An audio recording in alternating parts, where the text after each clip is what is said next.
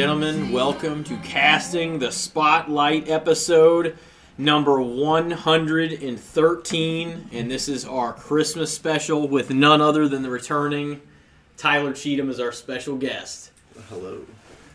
He is back for the first time since episode 89. So, Man, when was that? uh, late last May. summer? Okay. Yeah, because. Haley was on right after him, and that was like right before summer, kind of. I, uh, I guess summer break, but Yeah. right around that time. So I remember we came over to uh, your guys' place shortly after her episode because you guys kind of like were talking about being nervous on your first appearance. Yeah, yeah, I thought that happened right afterwards. The Well, barbecue. the barbecue. Yeah. and that was probably the last. Was that the last time we saw you? Um, I think so. Uh, yeah, I was gonna say I can't draw like a. At least like the last time I saw both of you guys at the same time. Yeah, Yeah, I was like sick that day. It was not not fun. yeah. I was, it, it was rough. Like all my friends were there. I was like, I just don't feel like walking outside. yeah. It was weird. I didn't even know you were sick. Dude, I got like, I don't know, maybe a heat stroke or something. I just everything started looking fuzzy, and my ears started ringing, and I was like, I'm gonna go inside, and I laid down in the bed, and then everything went back to normal. It was weird. Well, you put in a whole ass semester of school since then, so Yeah. how how did all that go? Um. It was a rough semester, honestly. like it's just there was a lot of, a lot of research I had to do instead of it wasn't like. I just sometimes it's nice to just learn about things and then get questions on them, and it was a lot of. Go figure out something and then teach me about it through papers and it was just a lot more pressure that way, I guess, because because books dumb it down a little bit, and then whenever you're just reading straight out of research papers, it's like I don't understand all this, but I'm supposed to be talking about this like I understand it. But the teachers also realize that you're not going to understand everything as you're reading it because that they don't understand everything they read in papers all the time. Well, you said you gave like a presentation that the uh, professor was like pretty impressed by, didn't you? Um, I actually I just kind of presented that to him personally. We just Really? yeah. It was like just walking to our cars after class. We ran out of time for the presentations, Uh huh. and so mine didn't go, and I was gonna have to zoom it. Oh, he skipped over you. And you say, yeah, right? he skipped over it, and so on our way to the car, I was like, so I want to just like give you my idea just in case you only look at the slides because I didn't explain the actual idea that well. And yeah, he seemed pretty impressed by it, and that was cool. He's like, I'm just gonna go ahead and give you an A.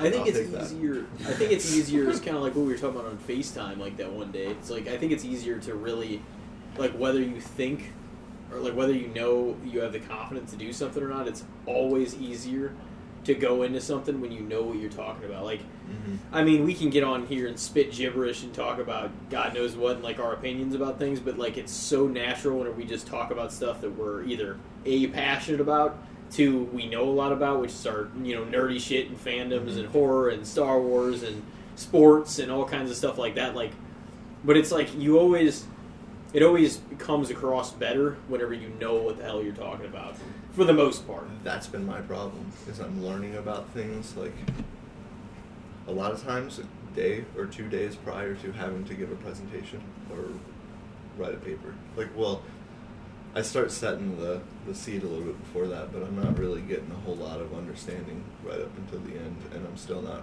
quite understanding it all in a lot of cases because I run into a lot of things that I've never heard before, and it's like, well, what is this, and how does this work, so that I can understand it. And so I do start getting nerdy with it, but it's not really in the direction necessary for the story I'm trying to tell with the presentation. And it's like I know a lot of information about this one part of it because I was really confused on it, and it's cool whenever you figure out a thing that you're really confused on, mm-hmm. but then that might not really help me give a presentation entirely because It eats up that's not all what your it time. needs. Yeah, And Because it's you're just- saying yeah. like you end up going on like a tangent about something else instead of staying on Yeah, task. but it's like Just that's go what down I'm the there to rabbit. learn. yeah, Like I'm there because I want to learn about yeah, these kinds of things, and I think that'll be helpful down the line. But that's part of it is a lot of like they're trying to teach you to be able to present. Like a lot of it, like you have to present in every class because how else do you get science out there? If I'm going to discover something new, how am I going to get out there? I have to write a paper or present. And most people, from what I gather, that are at least most people specifically from that school are not so into those things. Mm-hmm. They're like, I just want to do the work. But now that I'm on the biology side, because I'm in environmental science now, it's there's, I feel like there's a lot of people that are pretty strong at presenting. If you stay the course and the pace, obviously, like how how much longer of school do you have left? Um, if I follow my pattern that I've had so far, then I will be done 2025, fall of 2025. But if I can squeeze one extra class in from my normal amount, then I can push it up to the spring, I think, provided I don't drop out of a class. So how many more semesters would you have left? That's like three or four. okay. Yeah, three or four. You've been in school a while at this point. Four years. Yeah. Yeah. It's, it, yeah, it changed a lot when I switched schools. Mm. to university. Certain credits switched, certain ones didn't matter. Um, and then I switched majors, so that changed it. But I also, I don't know, man. You people are kind of stuck at S and T for a long time unless they're doing sixteen ish cre- to eighteen ish credit hours, and I can't do that. Like I just don't learn that fast. Oh, So I keep yeah. mine around twelve, and it ju- it's just extended it so much. Like I could I Mhm. could be done faster if I would do sixteen and eighteen, but It's like an be honest, I don't overload. It's about what you can handle. Yeah. Yeah. I like. I'm not that great at disciplining myself, but even when I'm fully immersed in learning something, it's like it, by the end of the day, it's like I just have to like let it all vent out of my head. Like I have to just go outside and stare at the sky and think for a while. At the end of the day, I can't just like read and consume and then write about it immediately or have to like it's I, I need a little time for it to Settle. bounce around. Yeah, settle is probably a good word for it. And um, and I make a lot of excuses. Also, I could be driving a little bit harder in some places. That's the lack of discipline part. I mean, you're still working towards a degree, though. Right. You want to have time to do other aspects of your life that you enjoy, though. Yeah. You know. Yeah, no, I'm definitely trying to balance it the best way I think for keeping sanity as well as Mm-hmm. becoming as optimal as I can, I guess. Like doing as good as I can at the things that I'm trying to do. Part of that is. It's a lot of things to When you're making good grades, right? Like if you Yeah. if you had a lot more on your plate, it would in your grade suffered. It wouldn't be worth the quick and pace for like a lesser quality understanding and fucking Right. you Right. know. Actually I had a teacher so I ended up dropping this class this semester. I had a teacher that the advice he gave me was I was trying to be a great student because I was like really trying to understand some of the concepts of what we were dealing with. And he gave a lot of stuff in the week, like a whole bunch of shit to get done, and I was just ignoring all my other classes and still not getting done with it entirely. Mm-hmm. He's like, You're trying to be a great student. Sometimes you just got to be a good student to get the grades. So he's just like, just get better at skimming was was his main thing there. But I didn't like the like the way he presented it and stuff was just like, no, dude, that's not what I'm at the school for. I'm Yeah. not here to just push and give you guys like, see how much I can get information I can get really quick and try to churn out an answer or whatever. Like, I'm here to learn to think about things and stuff, Mhm. not just like take in and then regurgitate or You're not there like some people are probably there just to have like the degree and to be like, all right, I Right. got this. Right. You want a thorough understanding of the information before you. I'm there because I want to learn as much as I can about a thing. And like, don't get me wrong, some of these other students are for sure doing that also. They can do both things, and Mhm. like in my head, it's separated. And so I think I'm putting a limitation on myself that I don't know how to get around because I've separated these two things. But to me, I need to like let things steep and think about them myself for a while to get an idea about things. but then I also need time to do other things in my life because I like the idea of being happy also. Mhm. So like other hobbies, like other ways to fulfill my life. So then it makes it hard to balance it all because who has the time to do hobbies or yeah hobbies, school, and then also just take a few hours to think about the things that happen in your day or whatever. It's And just, sleep. It's just a pain in the ass to balance and sleep and then work on the weekends. And Mhm. It's just hard to balance. Have you still been working? I guess the whole time. Yeah, for the most part. Like Yeah. I, I um, fell off my longboard on the way to work one time. So then, like, I didn't work that weekend, and I happened to have the next weekend off because it was Halloween, Mhm. and I had already taken it off because I like Halloween. I Mhm. wanted to enjoy it. Um, but other than that, pretty much just work every weekend. Well, you might as well, as long as you're not busy with schoolwork and shit. And Well, I do get busy with it because I'm not good at managing my time. So it's like, shit, I got things to do. Or because things pop up. We had a lot of things pop up this year, like not school related. A whole bunch of shit happened, and it's just been a lot to balance and to figure out. And Emily stepped up on a lot of things, and I don't know if I would like. I might have gone insane if she wasn't there to shield me from some of it, honestly Mhm. because I had too much to, to deal with. And so did she, and she just like kicked ass at it. I just want to say that like on air for sure. I don't think she'll even listen to this, but impressive shit, man. I like I'm so impressed by my sister. Mhm. Um, I don't even remember what I was saying. Yeah, I, I kind of get. I mean, not everybody's situation you know, is Mhm. different, but like when you're a kid, you have such a like you only see the bright side of like fucking being older. You're like, oh man, I get to do whatever the fuck I want. That's like in your mind, but once you get there, you're like, I don't got time to do fucking anything, man. Yeah. Yeah, yeah. It's adulthood is different whenever you become an adult. Yeah. Mhm. Then it's then it just gets sad. You're like, damn, I'm another year older. Mm-hmm. Damn, this year went by quick. Mm-hmm. it's just the same conversations. It's weird because you do have uh, less limitations on yourself in in that aspect, but you also are dealing with. And bear with me, like mortality in a different way because you're like, even though you have time, you don't know how much time. So you're like, I'm getting older, and I kind of have to pick a path or two and Mhm. figure out what I really want to put work into. So it's like, so it doesn't pass you by. Mm-hmm. You know what I mean? Because you're only going to be this age once 20, 25, 30, 30 you know what I'm saying? So, like, while it, it's not it, you don't know when your ticket's going to be punched. So, you feel an urgency to kind of pick a path and figure out where what you want to put the most time and work into. Right. Because otherwise, and by doing so, you're exiting off. You know, it might not feel like it.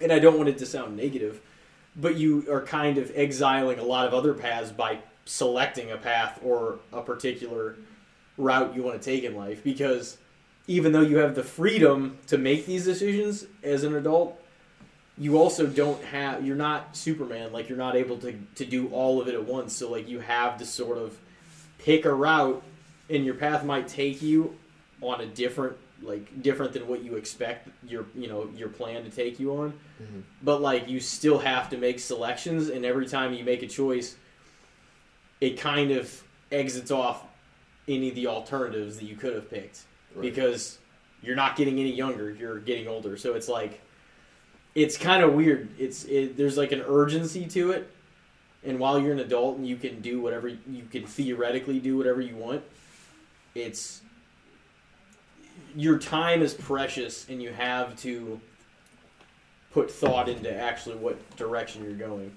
And a lot of the problem is a lot of people don't realize that until like a lot later. And like so a lot of people are 38 or are older or whatever and then they're like, "Oh fuck, man, I've been doing this whole thing wrong." Yeah, you know what I mean? it's Like, it's if you look at the world, there's there's more options than you can actually choose from if you really start looking. mhm. And you just want to experience it all. Like living life is just to get to experience what life's about. Mm, Yeah. So you just want to like experience everything. But if you don't choose something to focus on, then you won't get to experience much of things. And then once you let yourself progress down it, if you close off paths, that's Mhm. how you get further. But then if you veer, if you take a different path, you just kind of abandon that branch, at least temporarily. You can pick up Mhm. stuff from it again, but it's almost like you abandon it and you go down another path, and then you start from scratch again. And if But you it's- just do that a lot, then you run out of time to do much. Mhm. But in some cases, like, exiling one path is why Right. is necessary to lead you you, where you're going. So this is gets a- you to experience more things. Like if Mhm. that's really what you're trying to do. Like oh, I want to dabble in this and dabble in this. I mean, Mhm. Yeah, I do that a lot. I feel like I'm becoming a jack of all trades person on accident, and it's because I could never really pick something and stick to it. yeah. Mhm. And that's not the worst thing either, because then you're still like you're still experiencing life and you're learning what you can about it. But like the longer time you spend with one thing and learning how to perfect this one thing, the more you understand about it, and you just like go further down that path, and then different options open, so that you can take other one paths that you never would have known existed if you didn't pursue something far enough.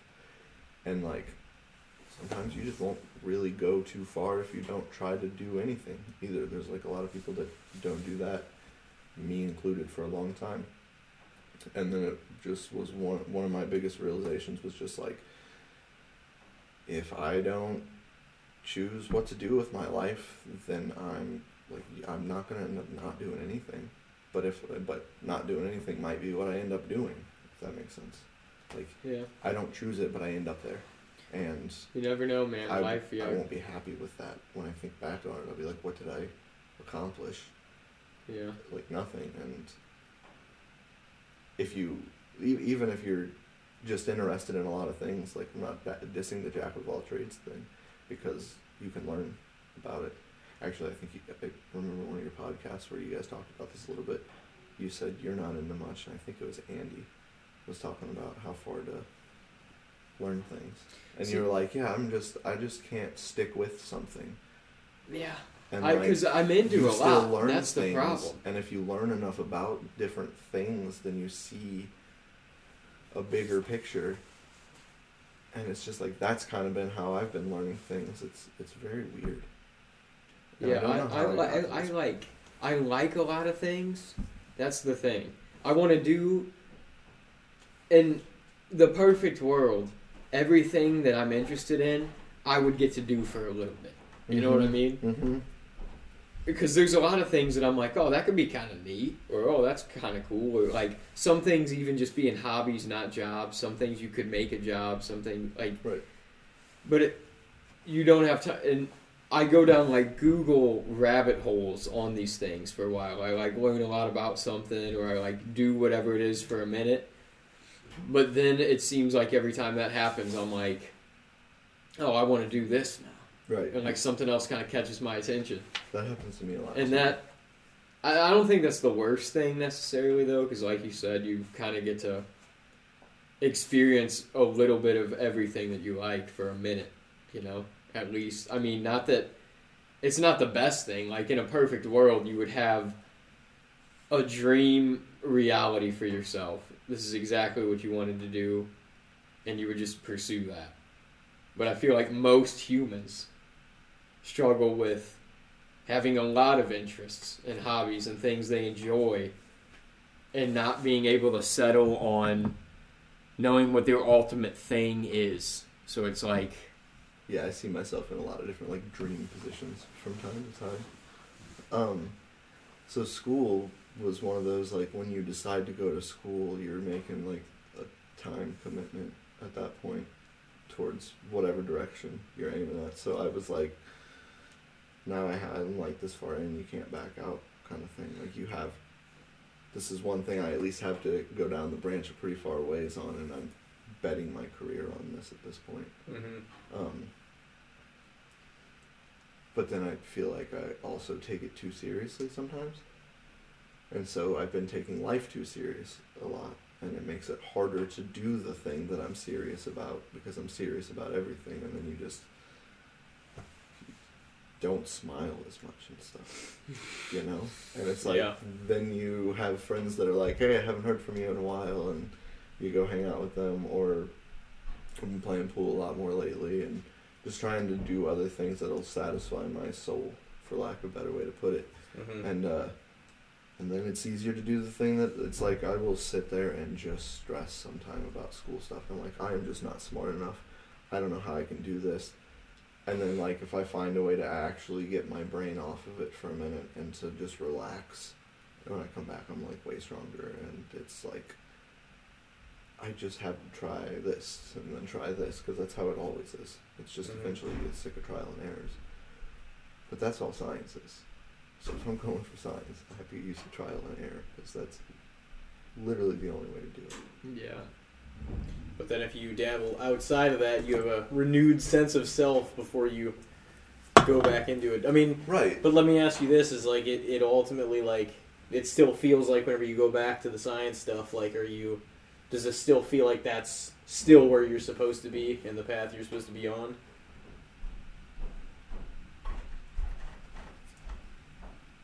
That's always been a really hard question for me to like I like to think in in what I call realistically and it's like the there's so many things out there probabilistically I'm just guessing and then what it really like if it's what I'm supposed to do that's just what I'm making up myself for me to do. Like is there actually something for everyone to do out there? I don't know how to make that make sense. Mm-hmm. but I see some people that do that is what they want to do and they're like I, I get that in some ways. Like I see their passion for something and like man when I learn about something new or I just some of it's so fucking cool. And like I know you guys know what it feels like when you start like nerding out on something because that's all it is. It's like when you're watching a movie and like the thing happens then you're like wow the artistry there was insane. It's like the same thing but in science it's well and, and i do a lot of it's natural sciences that i'm studying mostly so like that thing that exists wasn't put there by people. And that's kind of cool too. Like it's it's cool that you can make a piece of art that is it's just so deep and awesome and like people like will look at it and be like i understand this or watch it or listen to it if it's music. And they're like wow that was just perfectly crafted and then this other stuff is like here and you're like how was that not crafted? Like that's insane. Um, and that's that's just a really cool feeling. So like i don't actually know what like that's that's where my idea of passion comes from.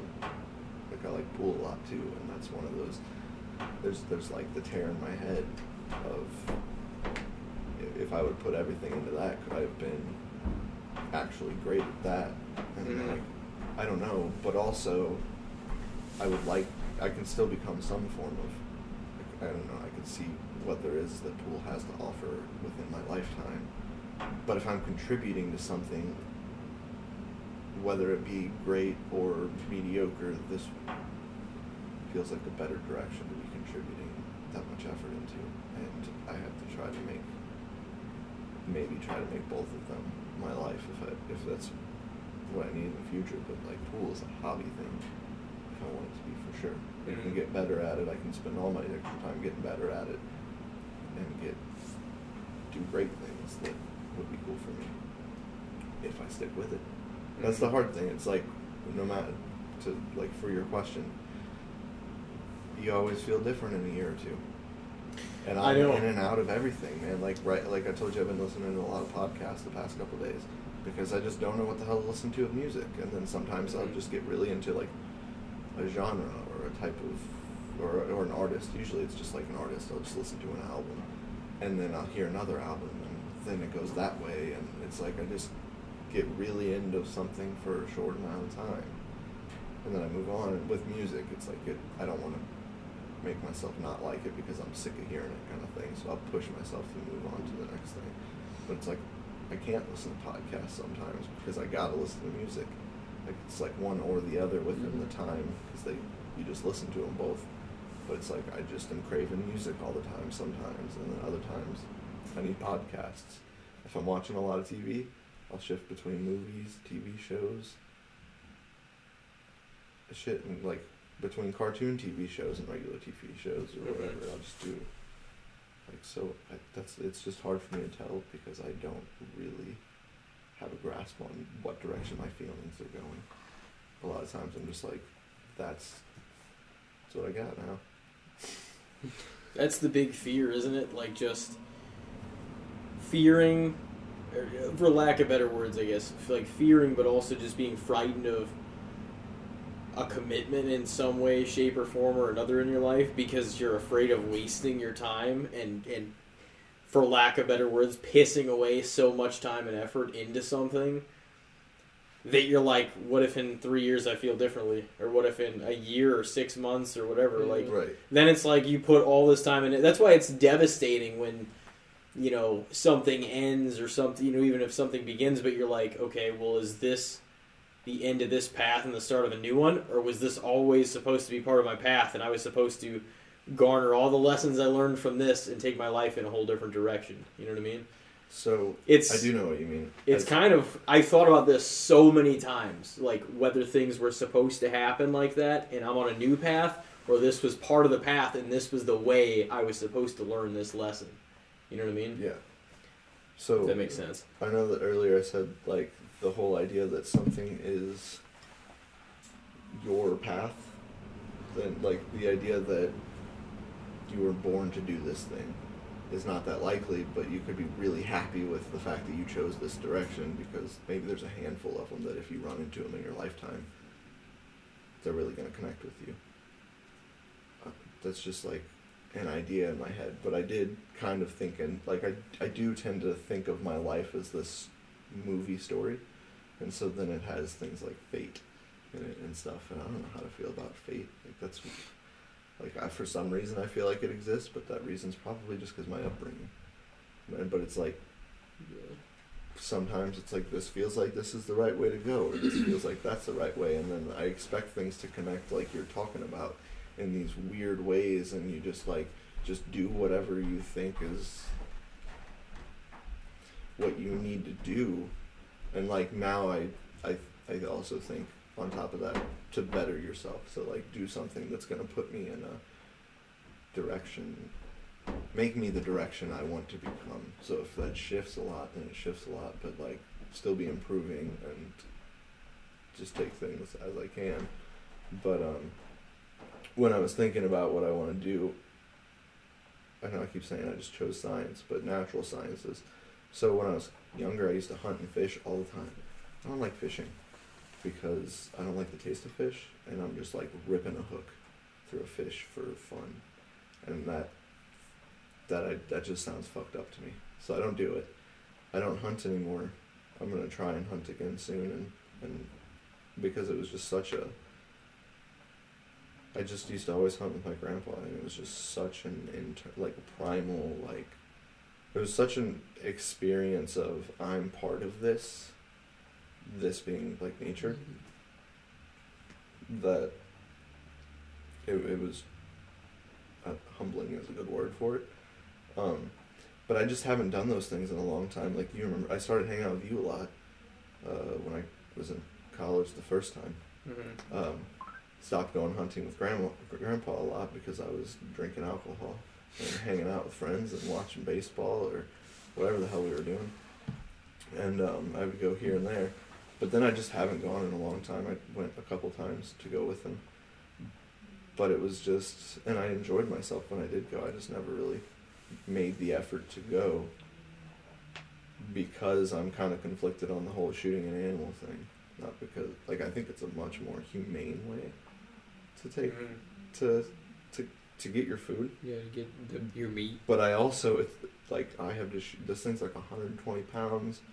I have to kill it, like knowing I kill it, and that's. The th- I think people should experience that more honestly for eating meat. But at the same time, it's hard to face that shit. In in terms of Yeah. uh, not to take it in a completely different Yeah. direction, but in terms of an actual, um, you like you're hunting for your food and you know where it's coming from Mhm. because you're you're killing the animal and hopefully like you know some sort of humane way or like you know you're using it it's not the thing is a lot of people turn a blind eye to it because they're just purchasing the food that's pumped with all these fucking chemicals and all these preservatives and all this other stuff. But they but it's there's The because there's no there's a separation and a firewall between how they attain that food when in reality you're paying for a less mm-hmm. pure product and you're acting like you know you did nothing wrong because you're just purchasing it from the store when reality the hunter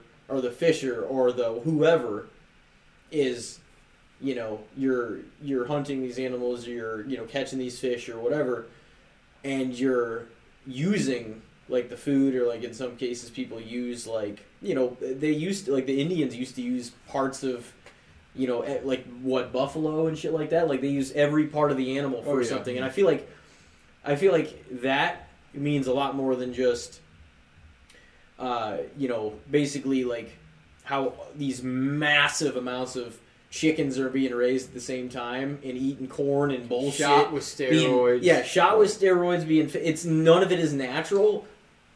But to the general consumer who turns a blind eye to it, they're not seeing any of that. So them just buying a fucking bag of chicken nuggets doesn't mean as much. And meanwhile, they can post on Facebook that oh, this is fucked up. When in reality, it's just like okay, but if you're if you're hunting and you're actually like using the meat and like you're you're doing it in a way that's um like it's much more valuable i feel like to do that you're actually getting use out of what you're hunting and the in the meat you're getting is going to be better and pure and you're not you don't have this guise of ignorance over the fact that like just because you didn't kill it The, You're the, the supposedly- you're eating too. The most people eat, and I mean we all do it from Yeah. stores. But the a- animals everybody eats are living in way fucking worse conditions. Yeah, then- Going then through way worse hunting shit a- a- than a- the hunters an are aged taking. doe or buck or whoever out there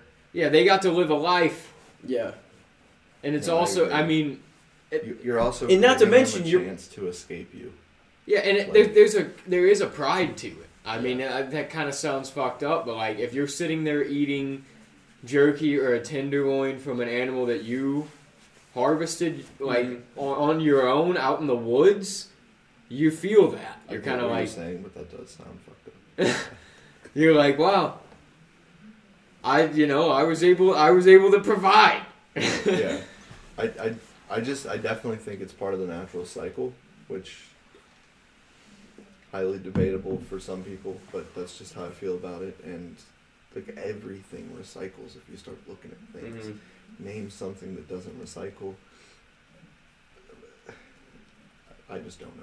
The is. circle of life is a cliche but it's also true But yeah, You know but what I mean? like, it, it, in some cases, the way things are being killed is just insane, and it's like I, it's definitely better to just go out and hunt. But my main point here is I haven't gone hunting or fishing in a long time, but like I built up this experience with nature. Like after all my experiences, I've just like then I just didn't go out and do much for a while because I was distracted by other things like pool or drinking or whatever it was, concerts for a while. Um, and then eventually, I, when I started coming back to it, it, I was like, I want to know how this shit works, like the outside stuff. Like, how's this stuff work? Because I really enjoy it. I like just sitting there, like literally just. Vibing in the woods. Like, I like hiking, but like if you go on hiking, you just sit somewhere, you see all kinds of shit and stuff. It's just like you can just observe the wildlife, Right. leaves falling. And there's so much going on, but it's so peaceful, and it looks like there's nothing going on. But like the more you learn, the more shit's going on around you, and you're just like, that's insane.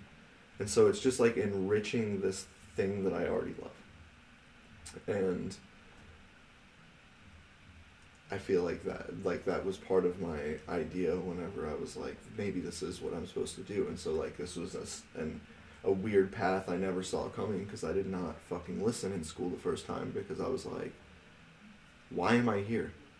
Nobody is like, you're just making me do shit. This seems stupid, that seems stupid because I'm the kind of person that'll pick at things and I'll just like break things down. I'm like, there's your broken logic, and this is why I shouldn't do this because it's bullshit.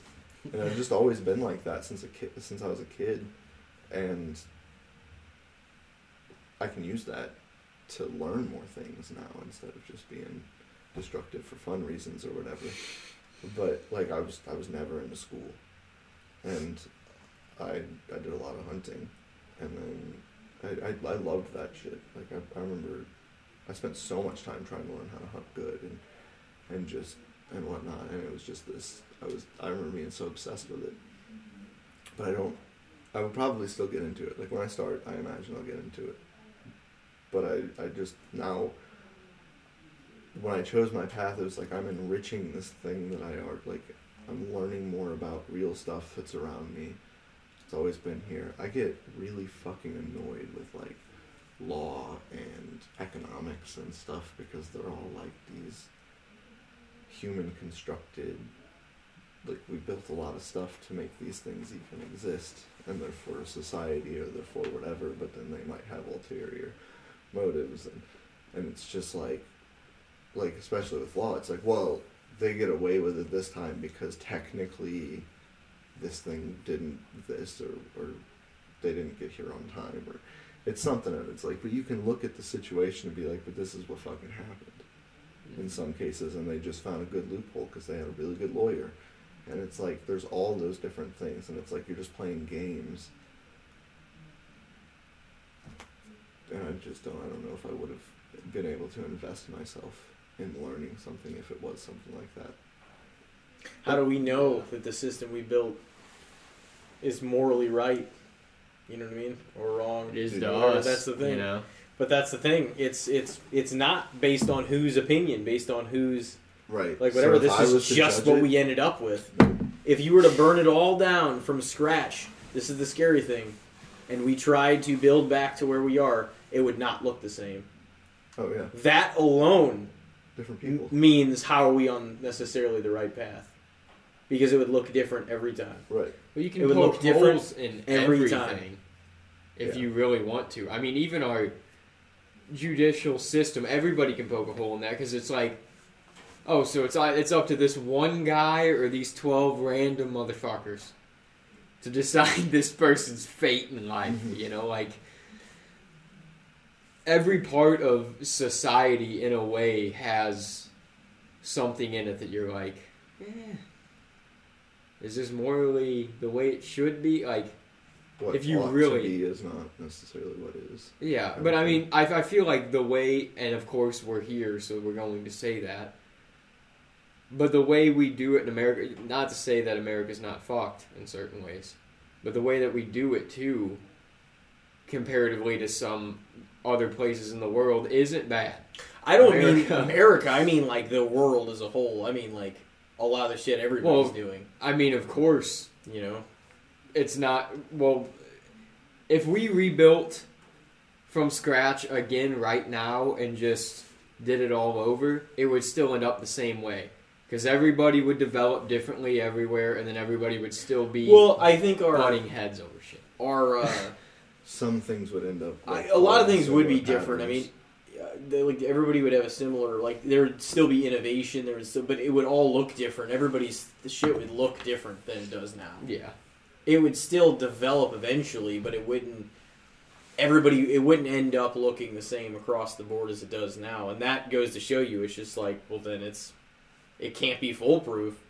I mean, which we know, but my reasoning is because people act like this is fucking straight and narrow. This is the way it's supposed to fucking be, and then this is, this is the, uh, you know, this is the end all be all, and there's no straying away from that.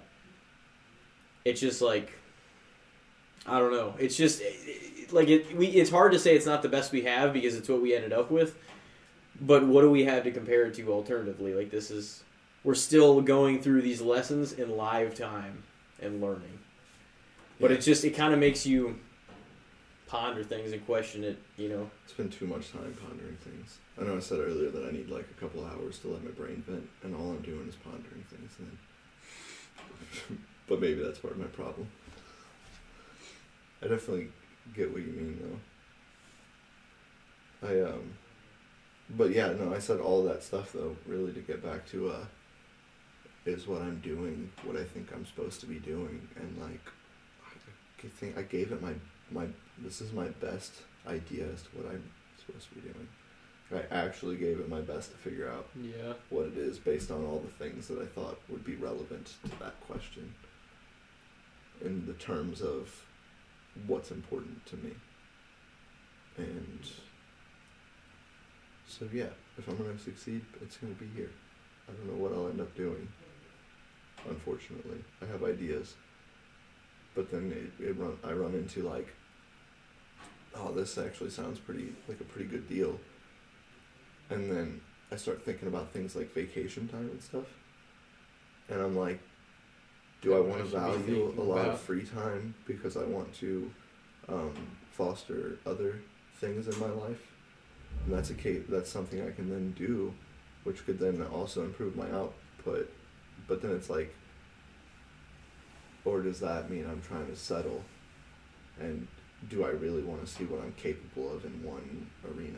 I don't think that that's, that's a a bad thing thing, though. Like I, I really don't think that it's about like, as long as you have something that you're passionate about that provides you an income, I think you should be able to dabble into other passions, have the time for that, to give yourself the time for that. You know, like Yes. you can be fucking Albert Einstein and devote yourself to just one thing your whole life, but it's like to just that one pathway. I mean, but like I don't remember the history on that, but I don't think he did. I don't, I don't remember exactly. but I, I could tell by your face. I'm like, he's like, I don't know about no, that. my, I thought he was gonna correct me. like, to, for context, because I definitely agree with what you're saying. For context, when I'm thinking about future careers, I'm trying when I when trying to solidify it. It's like I'm a, I'm applying for internships for this place and stuff. So one of the jobs I've thought about a lot is uh, USGS. You start off as I think water hydro technician. Direction I want to go is like water science. So if I start out with a hydro as a hydrotech, like you're doing a lot of the field sciencey stuff. Like it's it's a lot of field work. You go check the devices. You make sure they work. It's like almost like a maintenance man that does of science equipment, and then you sometimes you go actually take readings to make sure that the equipment is calibrated correctly, and maybe there's other readings that they do too. There definitely is, and I'm for sure like butchering what all they do because I've just been told little snippets. Like I don't I don't know what the whole job is. I've never done it. It's it's hard to actually get a grasp of a job based on like a job description and like talking to one person or something that's had the job because they're just focused on whatever it is that they see while they're working. Um, but so that's like the low rung where you climb. This this is a government job. USGS. It's the U.S. Geological Survey. Um, so that's the bottom rung, and you start climbing it, and um, so I it, it, I've like I so one of my previous lab partners, uh, we did research together. The first semester that I did it, he works for them now. Like he graduated, now he works with them. He started as an intern, uh, and he said he loves it. And he talked about a lot of the vacation time, and you get a bunch of holiday because it's a government job, and stuff like that. And I was like, and I think that could give me a, the free time to actually fulfill other things in my life that I, I think I want to be part of my life story. If if I think of it as though it's like a movie, which is almost always how I think of my life, a piece of art, but in movie form Yeah. because movies are just recording somebody's life. Everybody's story. life is kind of like a movie. you know? Right, but also kind of like a book because you hear your own thoughts, Oh, and when you read, you you're reading from their thoughts. I Um, think about that too. but uh, what the fuck was I just saying? Oh yeah, so, but I kind of want to research my own shit. So if I go this route, this is a government job. You're you're working for a boss, and so it's like, do I want to just be gathering data for somebody? Do I want to be the one trying to figure out how to learn the thing that we're being hired to work on? So like, do new science research, like go make experiments or whatever, and figure out these things. Do I want to be the person that's trying to figure them out, which is, I think, what I wanted to do in the first place. It's it's cool to look at something and be like, what can I learn from this? Though I wouldn't say that I'm very good at it at the moment, but I've definitely gotten better. So getting more, get continuously getting better is a realistic thing. Um, but it's like I can push myself into these higher positions. I can go get a master's so that I can then become a researcher for the USGS. I don't remember the technical job on it, some scientist job. Uh, instead of just being a hydrotech, which is fixing things or whatever. Which I, I imagine I wouldn't stop there, but I don't know how far up you would go before it's like. At some point, you start trading off this extra time for you spend more time working on your work stuff so that you can get it done and, and whatnot, and you start making more money. But I don't know how important that is to me either, the, the Yeah. dollar. But at the same time, choosing USGS because it's a federal job which pays more than the people that work for the. D- Department of Natural Resources and the Missouri Geological Survey and, and uh, Department of Conservation. They don't make much, and they just do it because they love their jobs, kind of a thing. That's at least Yeah. been what I've gathered from everyone has talked to me about their jobs.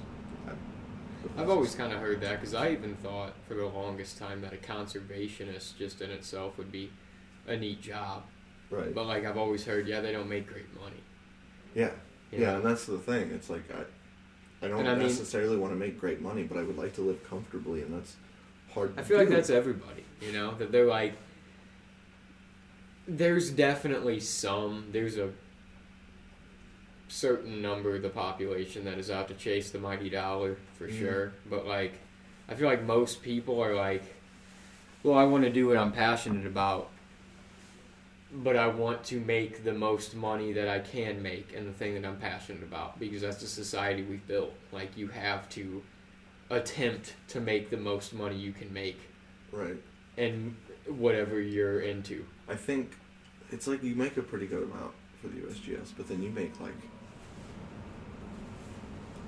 and, and I guess I can't really speak for it because I don't remember what the numbers are, but it's like it's it's not a whole lot.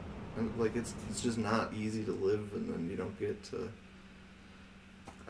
It, it's just restricting, I would think, unless you just want to focus on your job only all the time. But then it's also uh, one side that I heard that was pretty cool is you can get time off at those jobs sometimes just like given to you to go work on a specific like project in the area or if you want to go like use your time to help something else you can work on that and that was cool to hear. Like um oh, in one of my classes i think they were talking about they, they got a week or two off just to go work on making like uh, the uh, back gates? Yeah back gates so you see them on like caves and stuff where peop- for people to not go in there. Oh yeah. and it's like, so if you're passionate about something and you want to help it along, because like, not a lot of things have enough support to really get done, except for by the people who care enough about it to go out and do them.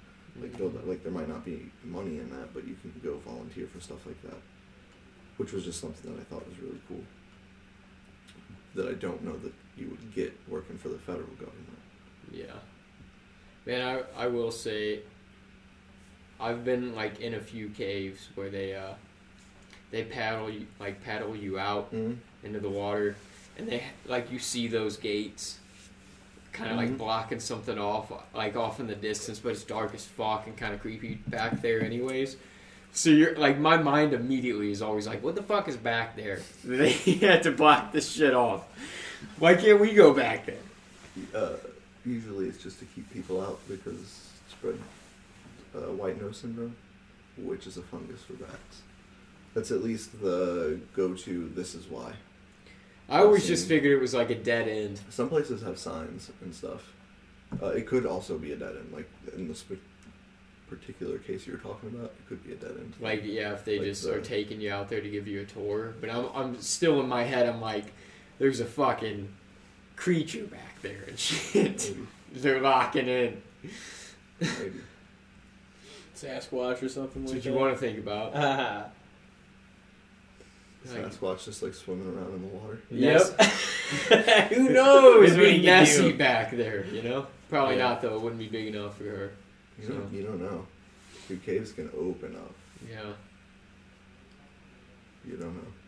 just a big ass. Dude, those people down. though that fucking I like I've seen some videos. I don't know why how I even got down this rabbit hole. I think Devin sent me a couple Yeah. videos of like these people that would do insane like spelunking, like cave diving, where they would go they would like be back they would have to go in like backwards Mm. and it would be just enough for like their body to pass through.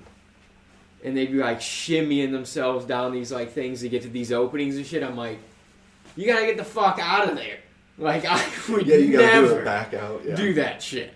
Yeah, no, that's like common, super common. Yeah, like there's people that do stuff like that. extreme spelunking. There's no fucking way. I uh, like, so I did a cave biology class. It was like right after, not not too long after I did uh, the podcast with you guys last time. Actually, it's like the end of summer. Uh, it was only a week, but like we went to we had like a different person give us a tour each day basically, and they were just like a really in depth tour, and um, every day though they they would one they were all cave people, so they liked to go caving and stuff, and they would talk about these just caves are so cool, but like I don't. I think there's so much of them that I will never make it to because I think I would get claustrophobic before I get to that point. Because Yeah. they're like, you have to do this, then you have to twist your body this way, because of this that sticks out a little bit, and then you're you're just like there, or and it's like what.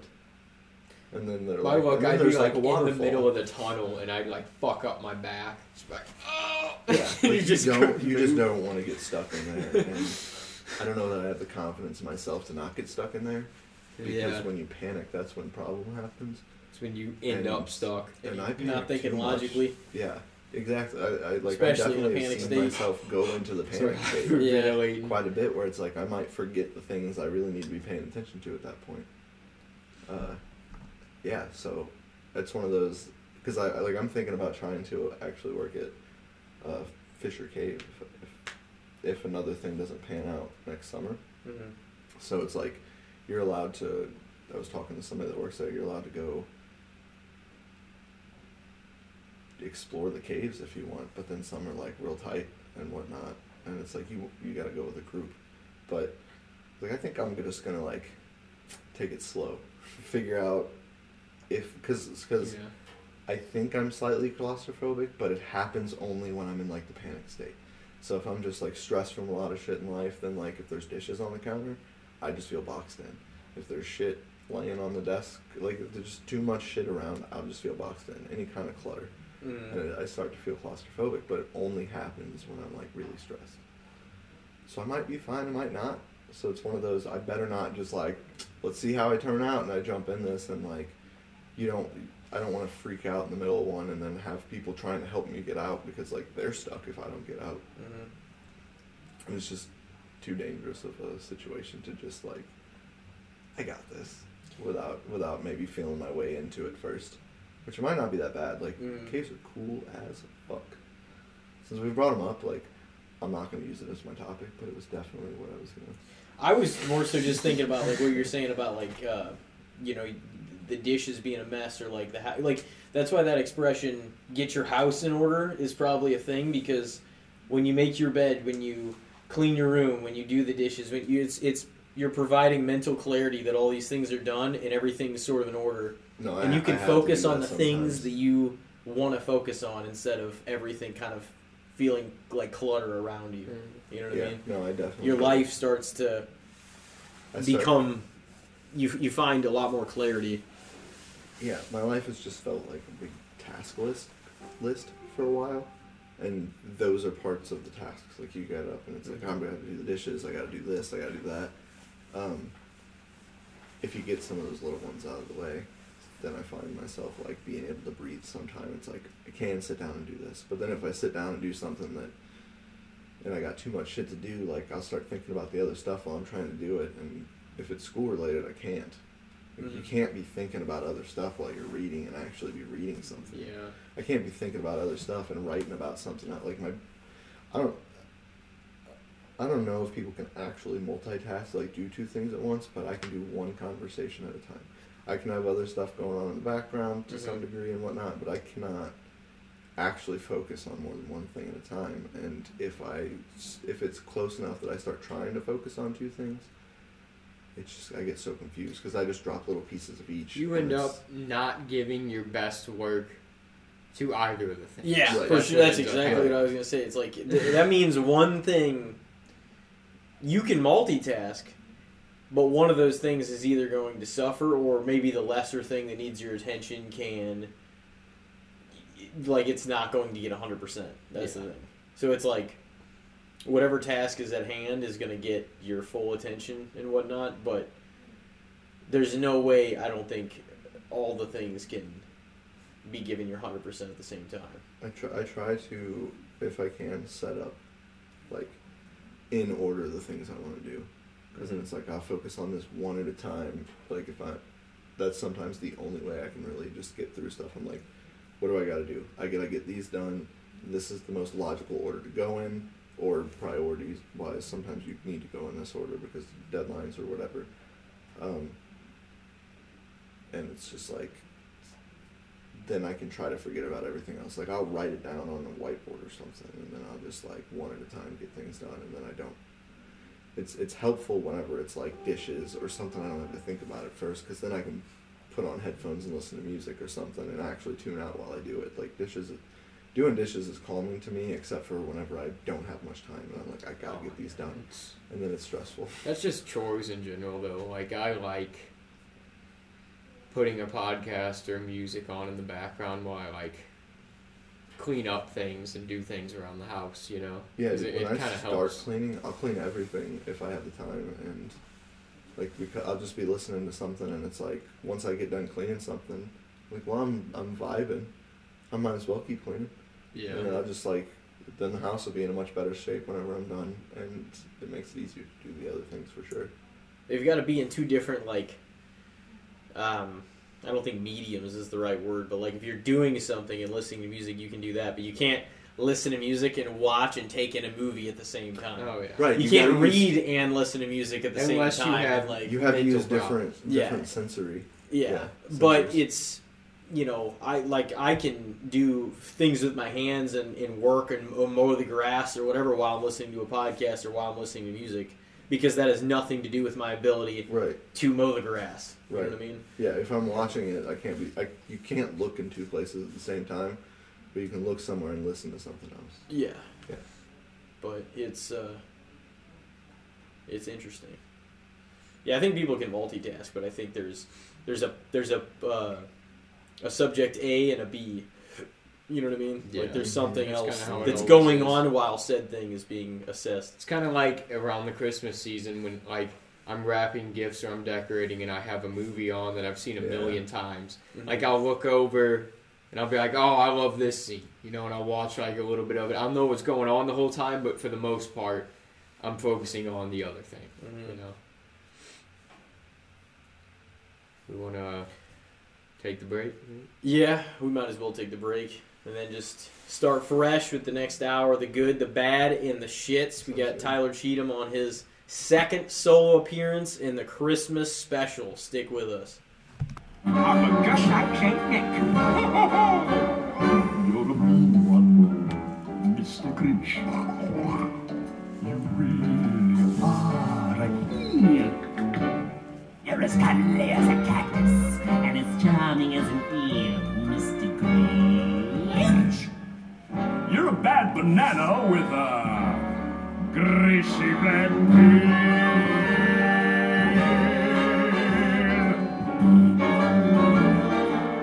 Just face the music, you're a monster. Mr. Grinch, yes you are. Your heart's an empty hole. Your brain is full of spiders. You got Gallagher's soul, Mr. Grinch. Well, I wouldn't you with a 39 and a half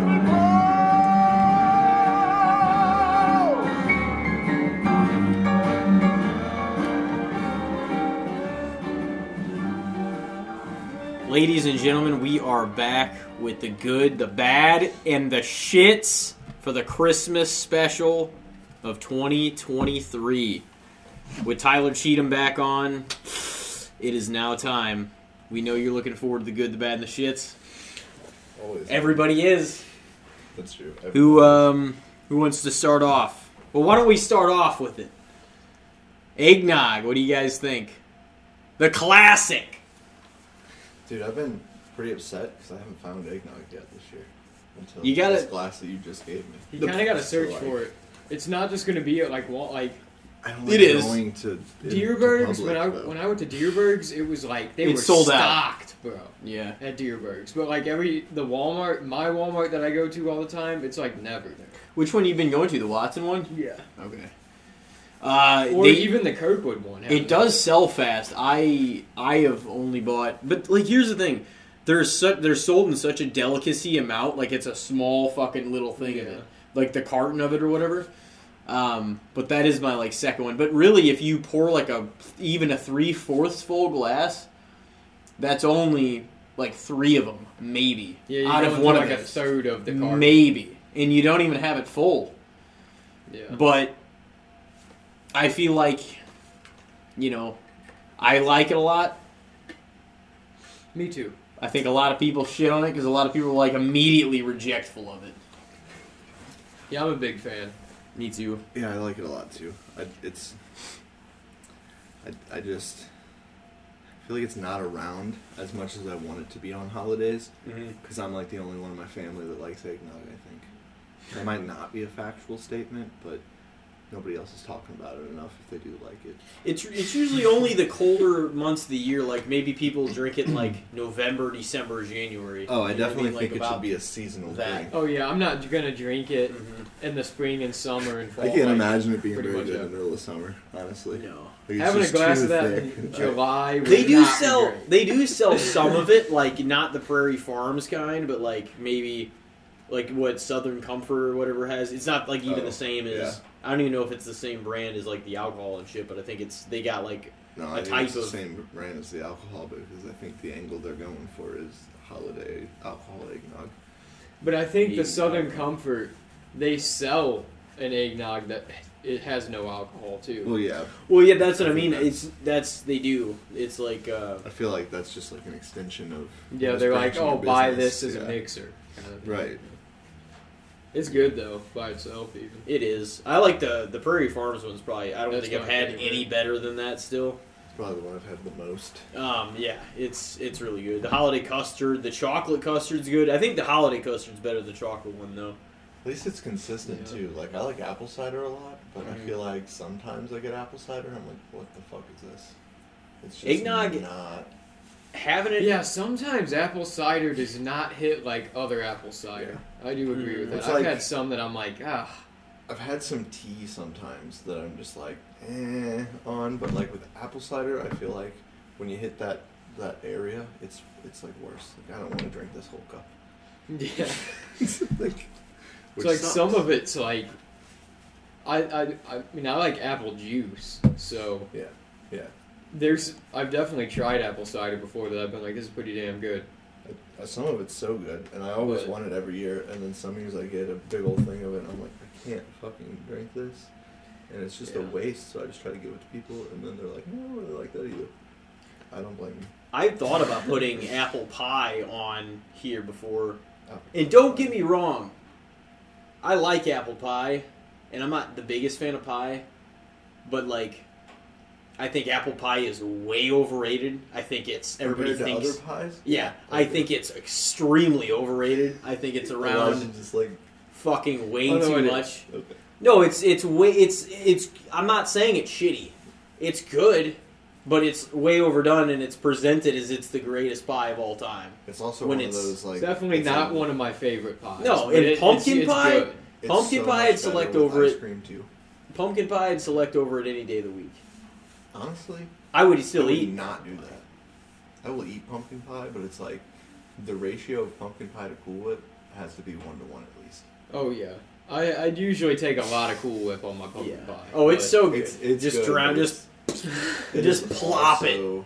and not to drown out the pumpkin, but like it just goes really good together. Whenever you just have a whole ass thing of fucking Cool Oh, Whip yeah. with it. That's fair.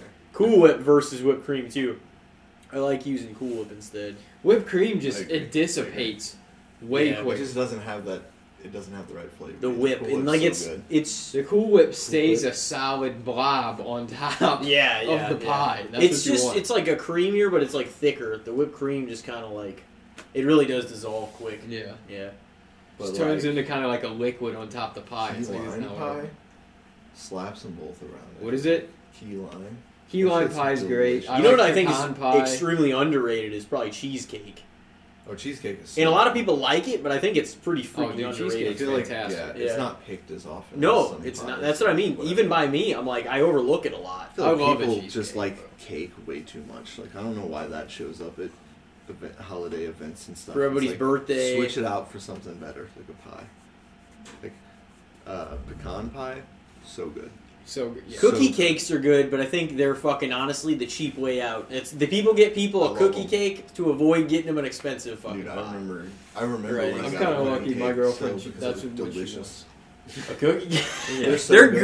good. That's what I asked for every year. It was that or ice cream cake. So like probably the most expensive or the cheapest. And almost every time I went for ice cream cake. Mhm. It's like when do you get ice cream cake if not on your birthday? Because I get an ice cream cake. for, for some reason.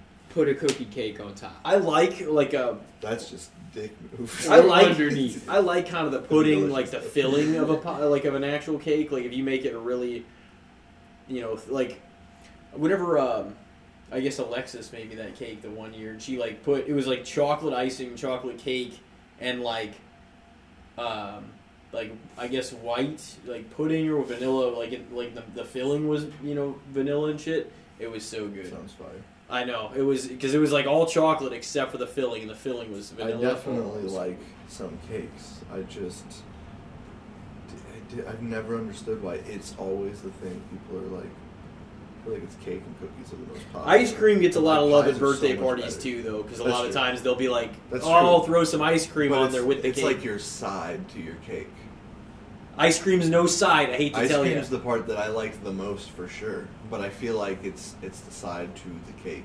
yeah, well, the cake's Most supposed to be the main thing because it's Because the, you stick the candles. It in there. be a fucking you pie. can't stick the candles in an ice cream. You could. It's not going to be good. It's, not, going to. It's, it's not, ideal. right. It's not ideal. If it's in a tub, you could put some candles in that thing. It's not It's a right. terrible idea. um, ice cream's no secondary bitch to anything. No, It would slap I- all I these other desserts around. statement. Man, just I, yeah, like- don't- ice cream's not my favorite dessert. It would slap them all. I like ice cream. I like. I feel like I like cake, pie, and donuts more. Dude, cake is just not that Cake? good. Probably. You like Who puts cake? cake in their top? I like a six? cake. I feel like I like everybody always blasts cake. I like some cakes. I just like not birthday cake, I guess. So maybe I just have a narrow. Well, I don't like- yeah. cake. The Some normal. of it's really good, but I would still pick like pecan pie over German chocolate cake. I feel like. well, yeah, dude, pie's great too. That's it's better. Than, See, pecan pie. I never got on the pecan. Like it's it's. I feel like it'd be a good. it's breakfast. fine, but I never really got on the pecan pie train as much as other people for like Thanksgiving and all that stuff. Dude, I never really ate it when I was younger, but I've been eating it quite a bit. I like I well, I just noticed it more the past couple of years. I guess me and my sister have been eating like some of the little ones you get even, and I probably only bring the like the little Debbie's, you mean? Or are you talking about No, the cake? or one, the one about- slice. No, they're like pie. no, it's like a tiny pie. Oh, Okay. Yeah. honestly, and this might be an unpopular as fuck opinion. I can see why people be like, "Ugh, that's gross," but I don't think it's gross at all. Those little bullshit pies you get from the gas station or whatever, they're only like a buck or two, whatever, but are extremely like sugary. Are you talking about, they slap, They man. like they're a good. They're good. Yeah, like they're sometimes they're even like 7-Eleven brand or like but they QuikTrip brand, But they look like, or they're like either a half circle or they look like the pie from. Uh, or they're just in one of those rectangular boxes, and they're just like a this, Trash. and it's just no, no. Some of those are really good. no, good. they're not. Oh, they're really, they're really good. The crust is just so. Oh, light. Oh no, it's not. And then the inside he is had just to like. make sure gel. he knew what you were talking about. He's like, those I don't ones, think it yeah, is. trash. Because to be honest with you, that's the exact same thing as the McDonald's pies. But they're not fresh. The McDonald's Yeah. pies sometimes are fire. You think but I don't- I even You like think the the McDonald's- Hostess fruit pie sometimes, I don't but it's really- not That- fresh. well, you those, know? those are the. It's the same thing as the yeah, gas it's the same ones. kind of thing. I don't really care for McDonald's like apple But the pie, though. McDonald's like, ones, do you think McDonald's ones are fresh? Fire. You think anything there is No, you're right. You're right. Fresh? What I mean by that is. It's that just is warmed up in the hot mic. and like Andy said? Some Yeah, sixteen-year-old No, just got right. done warming it up If I in the microwave. If I remember correctly, the pies are in there for like six or eight hours or some shit. They can just sit in the oven and it's chilling. It's just like not a high temperature oven. Uh, High enough, I guess, that it kills stuff and keep, I don't know. I don't know. Why. some of those are pretty good though, like the blueberry or strawberry cook, and cream pies that McDonald's have. Yeah, I think dude. those are good. The holiday cream, ones. delicious. Holiday ones, delicious. I kinda hate it, though. Kind of mediocre, just like the ones. No, the gas apple ones I hate. Whenever they f- you order one because it's like oh strawberry and cream, blueberries and cream, pumpkin pie and cream, whatever. Uh, and then they're like, could be so good. and then they don't tell you, and then they're like, yeah, we're gonna replace your four uh, special pies with four apple ones or three apple ones and some others. It's Dude, like it takes I didn't order that shit. I would rather have a refund Yeah. than have four apple pies. It takes like so long to cook them, and then That's that's, why they bullshit. that's why they last for so well. That's not why they last for so long, but that's probably part of the reason they want to make them last for so long. But like they take so long to cook, so if you order them and they're not like already in the oven, they're like, no, we can't do that. You you want to wait for I don't know how long it took. I, I would be giving you a wrong number because it's been years since I've worked at McDonald's, Mm-hmm. but. That's why you end up with those, and I definitely think they should be like, "Hey, we don't have these." hmm always Oh yeah, that. they should tell you that first. It'd be like, is this okay as a replacement? I Uh, definitely no. think that's the way to go. Right. Now, okay, I will say, and I really like cappuccino, but McDonald's cappuccino, that's some bullshit. That's not cappuccino. I don't even know It does not taste like the last time I cappuccino. had. I don't even know what it tastes like. Like, But you know what I like? cappuccino. Is the cappuccino at like the mobile or the on the run, yeah, like, just on the out of run, the whatever? machine, fire. Well, those, yeah, that's They are good. good, yeah. Those are really good. That's what I grew That's up like on. my That shit favorite. was so that's good. maybe my favorite one. Even the one out of that tub, I forget what brand it is, but that's really Yeah, the, not the half store bad. bought ones aren't bad. This sometimes. where you just scoop the uh, yeah teaspoon into or the- two. That's into the not bad. Dude, I remember like Yeah. going hunting with my grandpa when I was younger, and we'd stop at a gas station, and this is like I would never get up before. I don't know, six o'clock in the morning. Probably had to do that once in a while for school. But like when I went hunting, we'd get up at like four or five or something, and we'd stop at the gas station when it's still dark out, and like it was just the perfect mood setter for drinking cappuccino and like a breakfast sandwich. Like they just smacked so hard, and like that's one of those nostalgic things that I remember that I'll never be able to achieve again. It's like sometimes the breakfast sandwiches hit pretty good, but like they're never gonna be as good as they were. Who's got your favorite Yeah. breakfast sandwich from a fast food place? Dude, probably just McDonald's. Their bacon, egg, and cheese. I'm not even saying it's Bacon, necessary, egg, but it's their bacon, biscuit, egg, and cheese. I do Actually, get it really more like than anybody McGriddles, else's. too. Dude, the McGriddles are So so good. good. They they slap though, and those hash browns. Woo! Also, you're hash bullshit if you're if you're gonna say those. I'm are like a fan of the watery kind of eh, like processed egg thing you can get to, like the fucking circle eggs that are that are eggs, but they're not. You get them out of the freezer. You know what I mean? Like they're kind of fire. Whenever You remember that at time that- we used to have those, and they were so good. And then at some point, Sonic switched to like scrambled eggs or something. circular and egg. it's just not good. and they're like just the process. They're so like, fucking juicy too. Yeah, They're so Exactly, fucking wet. fine. It's like, why is this this fucking wet remember when I whenever- bite Do into remember when they introduced the fucking the tw- the twenty four seven menu? yeah, dude. I remember. And you're like, yeah, they filled it up because they put the egg McMuffin on there four fucking times. I think that was whenever they were like Dude, that's Removing bullshit. They got rid of that shit quick as fuck Yeah. too. they were It already was. removing things by that point. I think, That and that's why they had like they're just like copy and paste the fucking sausage biscuit or whatever. I don't even like sausage. Could I interest you Their maybe in a breakfast sausage biscuit? Like I'll go to Waffle House. I guess. How about an egg McMuffin? That's some bullshit. Just all they got Yeah. after Fucking, like they one didn't have more more biscuits, less fucking McGriddles and McMuffins and that bullshit. Dude, McGriddles are fire. I honestly, I will. I'm not even saying they're shit. I just don't get them that often. Like I'm more prone to get like a bagel or a biscuit than I am like a croissant or like a uh, McGriddle or whatever the fuck. Dude, McGriddles are fire. I feel, I feel like I'm the opposite. I I've feel like I into go like the McGriddle or syrup something. bun thing. A lot lately. I Is feel the like. what is the McGriddle? What's the difference mainly in the? Is it It's the, is it like a The syrupy McGriddles Yeah, it's are like a pancakes. Okay. as the buns, Yeah. pretty much. Like Yeah, but mini like- pancakes, but they they're like the syrup's like infused in it or something. Yeah. I don't know. Dude, I went so I went floating over the I don't know, it's probably the end of summer. Maybe even it would be getting into the colder months, but it, it's not been that way so far. Um, and I remember going home and like I'm always hungry as fuck after I get done floating. Like uh, I've been eating edibles all day and just floating down a river, so I'm like starving when I get home because I don't bring enough food with me because I'm a rookie. Um, and I made, I think my sister was making French toast. And I was like, I want a burger. So I made, like, use the French toast as bread for the burger and put syrup on it and Gouda cheese. It was so delicious. I was like, that shit slaps. And then, like, since then, I've been doing more, like, waffles with, I'll, I'll do, get, like, the waffle thing for, for bread for my breakfast sandwiches. Because I just keep making breakfast sandwiches because all I can make is eggs and potatoes and some meat or whatever. Like, I don't cook much dinner stuff, anyways, but, like, I'll make that pretty quick in the morning for breakfast. Yeah. I will say, like, I just do, I never really order the, Mc, the uh, McGriddle or the McMuffin. I've had them both before. Yeah, But you it's should been do so long. more than McMuffin. Mc- The what? What is a McMuffin? Is that the is that the No, that's um, two different things. The English muffin? McMuffin's It's like the a, English muffin, right? more of like a fluffy. Bun, it's is right? it an English muffin? Yeah, Yeah, not it is. near as good Okay. as the McGriddle. But I have been getting like English muffins for breakfast sandwiches too because you gotta spice them up.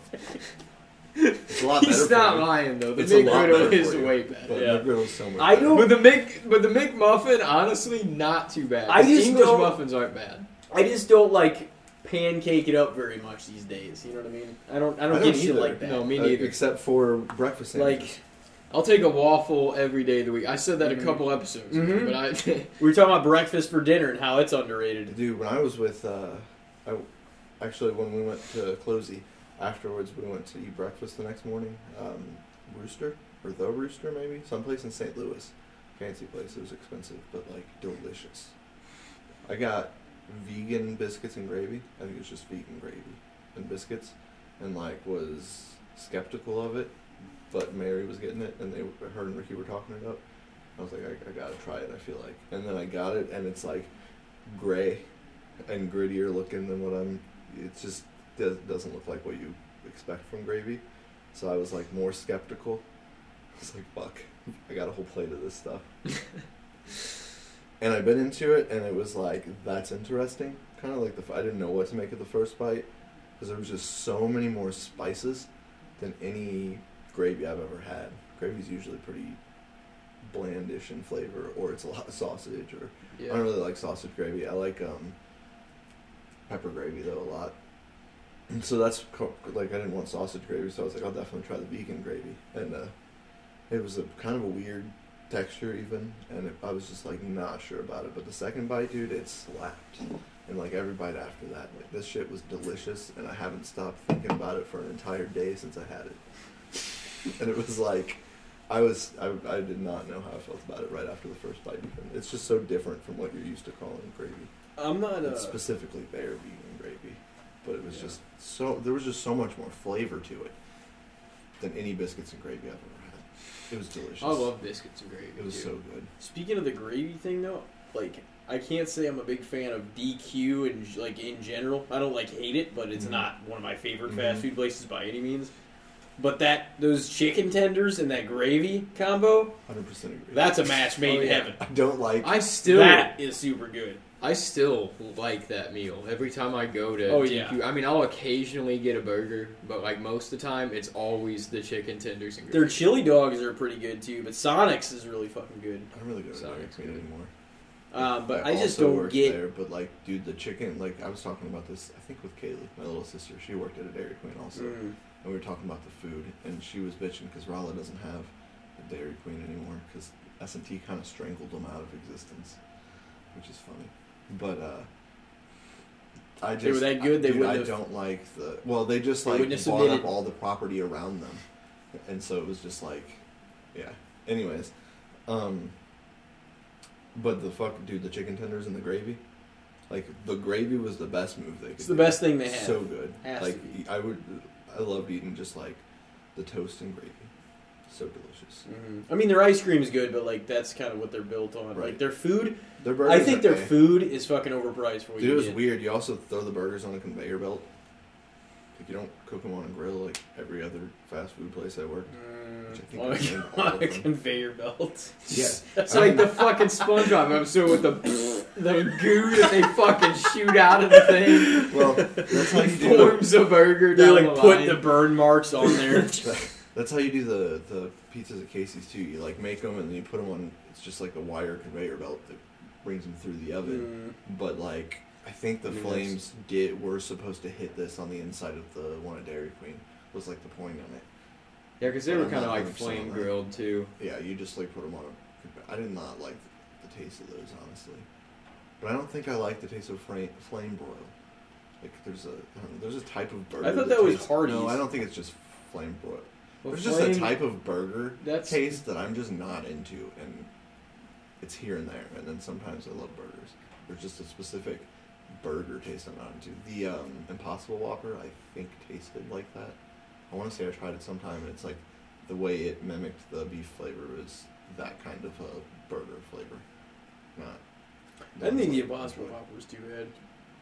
Yeah, I don't know how to explain it very well. It's just like a, beef flavor or a flavor in burgers sometimes that I'll taste, and then I don't taste it in other ones, Mm. and it's the other ones are so much better. Like I can eat them; they're just like it tastes like generic burger to me, but they're not good. I don't know.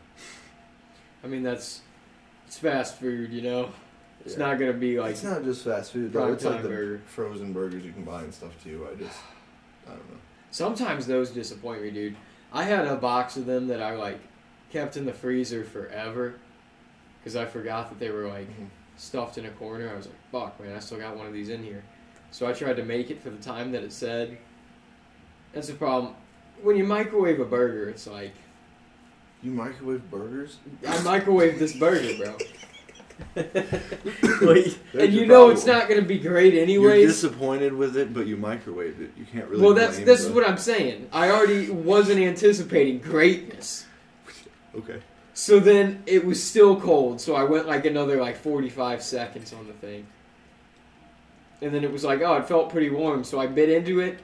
There was, in the same bite, it was like, there was a mouthful that was hot as fuck and then like still frozen. And I was just like, this is terrible. And you're blaming the It burger for fucking this? made me like actually gag a little bit. I was like, I might fucking throw The- up that I ate a bite of this. You're blaming the burger.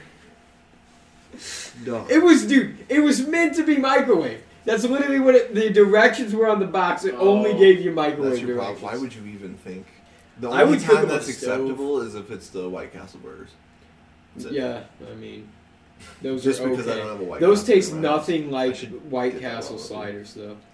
Even still, Yeah, the ones that you but warm Well, up, the they're definitely still edible. no. I still like them. they're only the only I, like I haven't gotten them. the only similarity is the fact that it's a small burger and it's cut like it's. it's Look, small. man, if you close tiny. your eyes and you try to turn off your taste buds, you cannot tell the difference. Um, it's the same sort of just kidding. texture. That doesn't even make sense. They look like them. Like, why would you close your eyes? It's the one thing they have in actual common. If you shut off your mouth, Yeah, just Who's don't got your close your nose. You might breakfast be fine. sandwich for a fast food place. Fast food, not fucking. Obviously, like somewhere that's a quality restaurant's gonna have a better one. not even like I wouldn't consider like. A If they have a drive-thru- breakfast place that you sit down. If they have a Is it drive-through, it's fast food. I mean, it would have to be McDonald's or Jack in the Box because Jack in the Box has some good all-day breakfast shit. But Yeah. Yeah. See, and they actually serve it twenty four seven, Yeah, and they that's serve the whole damn thing. yeah, well, Jack in the Box fucking sells everything all day. Oh. Because I just remembered, I thought about this a minute ago when you were bitching about your microwave. So the the reason for the cold spots in your food is because at the, it's like you're, the microwave's cooking with microwaves, which is a is a type of electromagnetic ray, which is what we see as light or or how radio works. Basically, it picks up radio waves.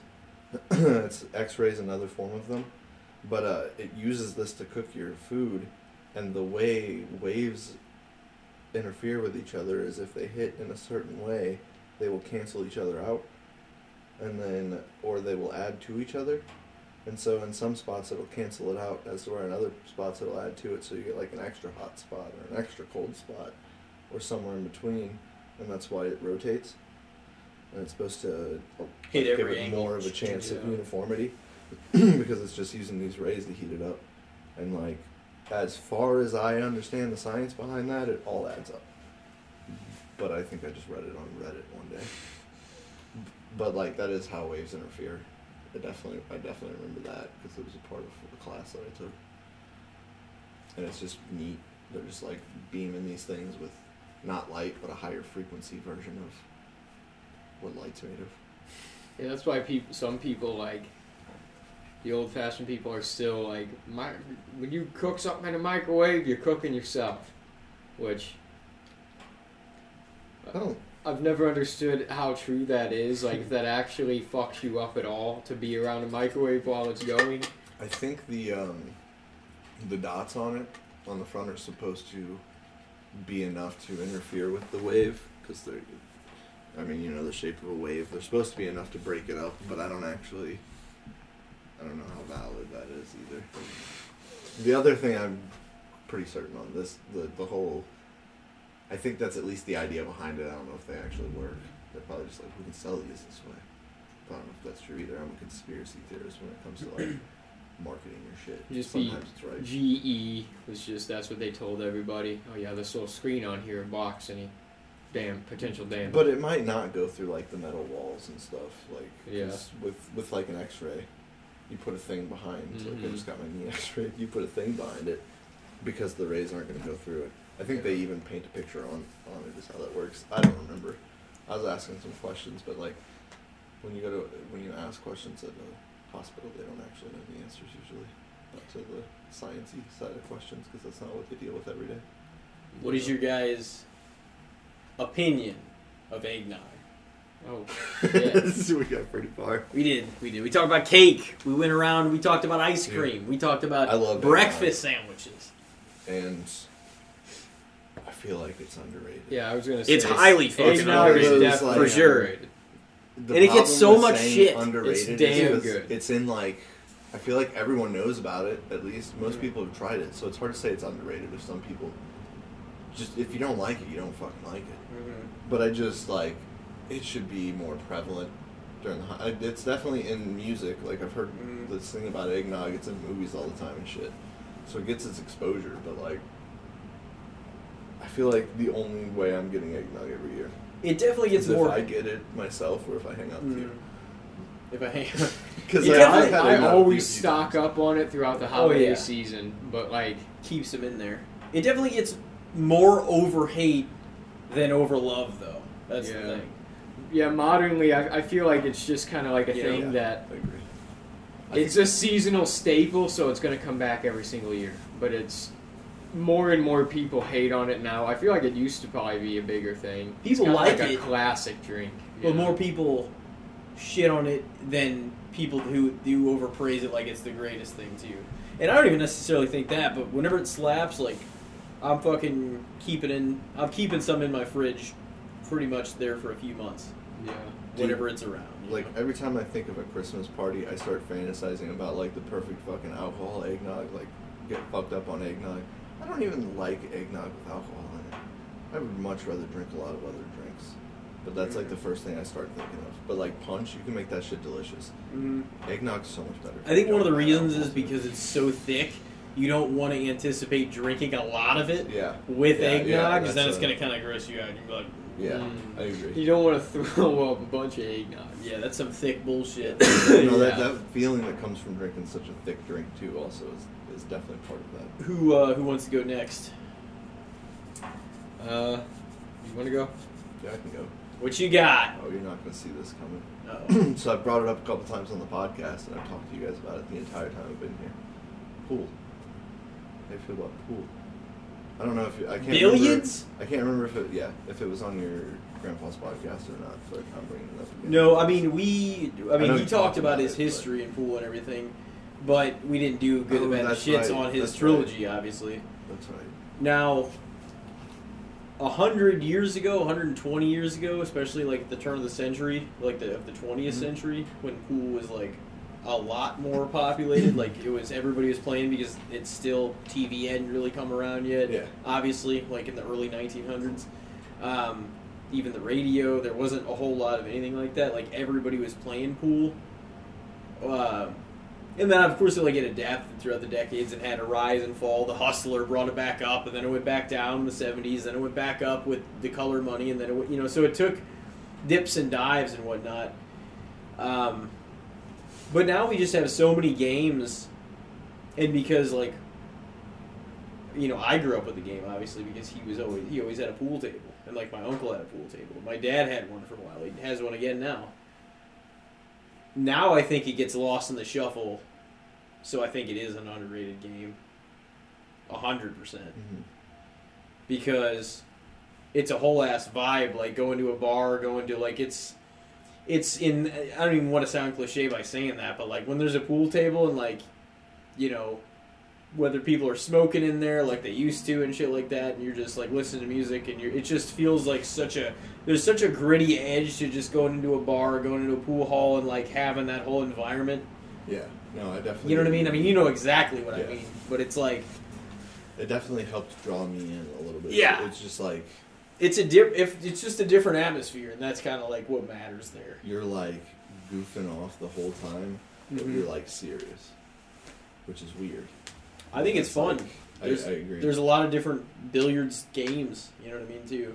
So it's really weird. I've been I've been looking up a lot of like watching a lot of pool stuff and listening to podcasts and stuff lately to catch back up on pool because I used to you guys know I used to be really into it.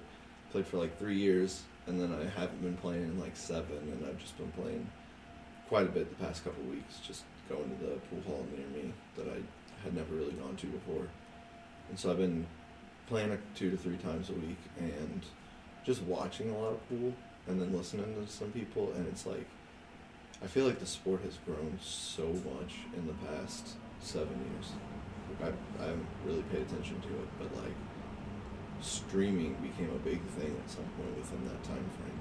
Like it was they were I remember they were starting to record they were recording stuff when I was there, but like I there's not a whole lot of YouTube videos and stuff from them ex- unless you're like top pro. But even then, there wasn't that much. Like I feel like the pro world is so much bigger now than it was before. Mm-hmm. But then there's more. Like there's some people in there that I'd never seen that didn't play at the time either. They're like, like one uh, one of the guys' name he's uh, Fedor Gorst. Fedor, Fedor is how you say that. Uh, dude's phenomenal. 22 years old from Russia, and he's just so fucking good. And like everybody I've been listening to has talked about how the bar has just been raised so much. So I've been thinking about it a lot. The way I learned to play pool, because when I like I've been listening to some podcasts where they have pros and they're like, "Oh, what was your backstory or whatever," and the way I learned to play was this kind of like it was a pretty chill pool hall, really. Like it could have been so much grittier and stuff, but it still has that. It's just like to me, it's like this classic old fashioned feel that's just such a vibe Mm-hmm. and that's what got us playing there and like and then we started playing leagues and like you me and corey just started taking it a bit more serious. And then i just kept taking it more serious. But like Mm-hmm. even then it's it's just it's so laid back and stuff. And then like the way other countries are going about it it's it's, it's different for each one like but it just seems so much more driven and stuff. In america like pool culture in america a lot of it you're just like hiding what you're you don't want to you don't want people to know how good you are. It's like hustling. Pool playing in america a lot of times people are thinking Mhm. like hustling. And then other countries are treating it like a tournament sport kind of thing. So it's just like a completely different way of learning to play. And it's more focused. And as to where the other one you're like trying to not show too much but you're trying but you still got to get better like almost in front of people because how many people actually have a pool table in their basement? Mm-hmm. um, even then the pool tables in your basement don't transfer that well to the other tables uh, and it's just it's it's crazy to think about how all the different ways people learn to play pool, but like when you're around people, they're just like, this is what you're supposed to do. Like everyone knows how you're supposed to play pool. Everyone Mhm. has their own opinion on it because they've learned it from so many people, and it's like, it's like when I'm listening to it, I'm the more I learn about it, it, it sounds like this is the like before it sounded like a dying sport. And they're like we got to get on tv more we got to whatever but like when i'm listening to people talk about now it sounds like and, and when i'm watching it it's like it's about i don't know how popular it'll end up getting but it's about to break out into like or it's breaking into just this the competition is just go is so intense and the like the professionalism's going up because unless because they're moving away from the the hustling kind of thing. Though the hustling kind of thing is probably still just as popular as it was. I've just not been in the pool halls enough to be around that culture. And like that's probably every bit as prominent as it was but it seems like there's another area that's building up and that's pretty neat. But I like- think it's so annoying the amount of people whenever you're uh, it's affiliated with pool though because the amount of people that think they're intelligent by saying the word hustling or hustler or whatever. It's just like first of all unless we're actually talking about money real money Mhm. and this is like on the table like this is a real thing what the fuck does it matter like why do why would i even care to to hustle you quote unquote a term that you just learned probably a fucking year ago and you don't know jack shit about pool otherwise? Like why would i care to do it unless like and not that i'm saying i would even do it if money was on the line etc but like just because they've heard that term thrown around when it relates to pool or like games like skill games like that it's like almost sports. synonymous. But it's just kind of like eh, it's and it's always affiliated with pool but it's just like the moment somebody sees you make a shot that doesn't know what the fuck they're talking about they're like you hustling me? It's like we weren't even playing for anything. What the fuck are you talking about? I never said i was shitty. I just made a shot right. It's like i'm not the one bitching about me being good when you won't even play me for free. Dude it, honestly that like so that doesn't really go away when you like quote unquote enter the pool world. You know like there's a like it's a, just a culture kind of thing. So you get It's your annoying. your bar people or your your casual people that you play and they're always like oh are you hustling and then then you start So start that's just playing a with comedic thing to say. they know nothing Right. to somebody that they play somebody that's good. It's like yeah right and and they then think you that's meet like, oh, I'm getting my ass beat. people I'm who are actually trying to hustle and they're like oh are you hustling me like it just it doesn't really go away Mhm. And then like one of the things that I had a problem with pool is a lot of people just bitch. And I have a problem doing that myself. Like I just complain about shit and like sometimes I realize I'm just like complaining and it's not getting me anywhere. So I can Mhm. shut it off. But like some people it's like is that your it's like are you trying to play pool or are you trying to learn how to bitch the best? Because that's all it seems like and it's just like yeah, but a lot of it's probably aimed at trying to get them to give them an easier game so that they can beat them out of money, and it's like this whole, the whole thing is fucking everybody putting on a face oh yeah and being fake, and it's just like that didn't click with me. Not to say I didn't enjoy gambling and I didn't get into that shit. I played quite a bit, and I did a lot of gambling for a while, and it's addictive Mhm. both gambling and playing pool for me. But um, especially when you're gambling on yourself, it's like real fun to win then, because you're like I've put myself here too. But it's like the people. Some of the people were really cool, but then like sometimes they're, they're just then they're just trying to be an asshole to you to piss you off, so that you can Mhm. play them to get them to shut up or something, and it's like that kind of stuff's not really necessary, and so that's I'm hopeful that this whole more professional side of pool becomes a bigger thing because the like the top players are both going to be these tournament players and gambling players Mhm. and but like I just am hopeful that there's a little more courtesy kind of more respect for each other going on and stuff The but other like that also takes away from that grittiness you were talking about Mm-hmm.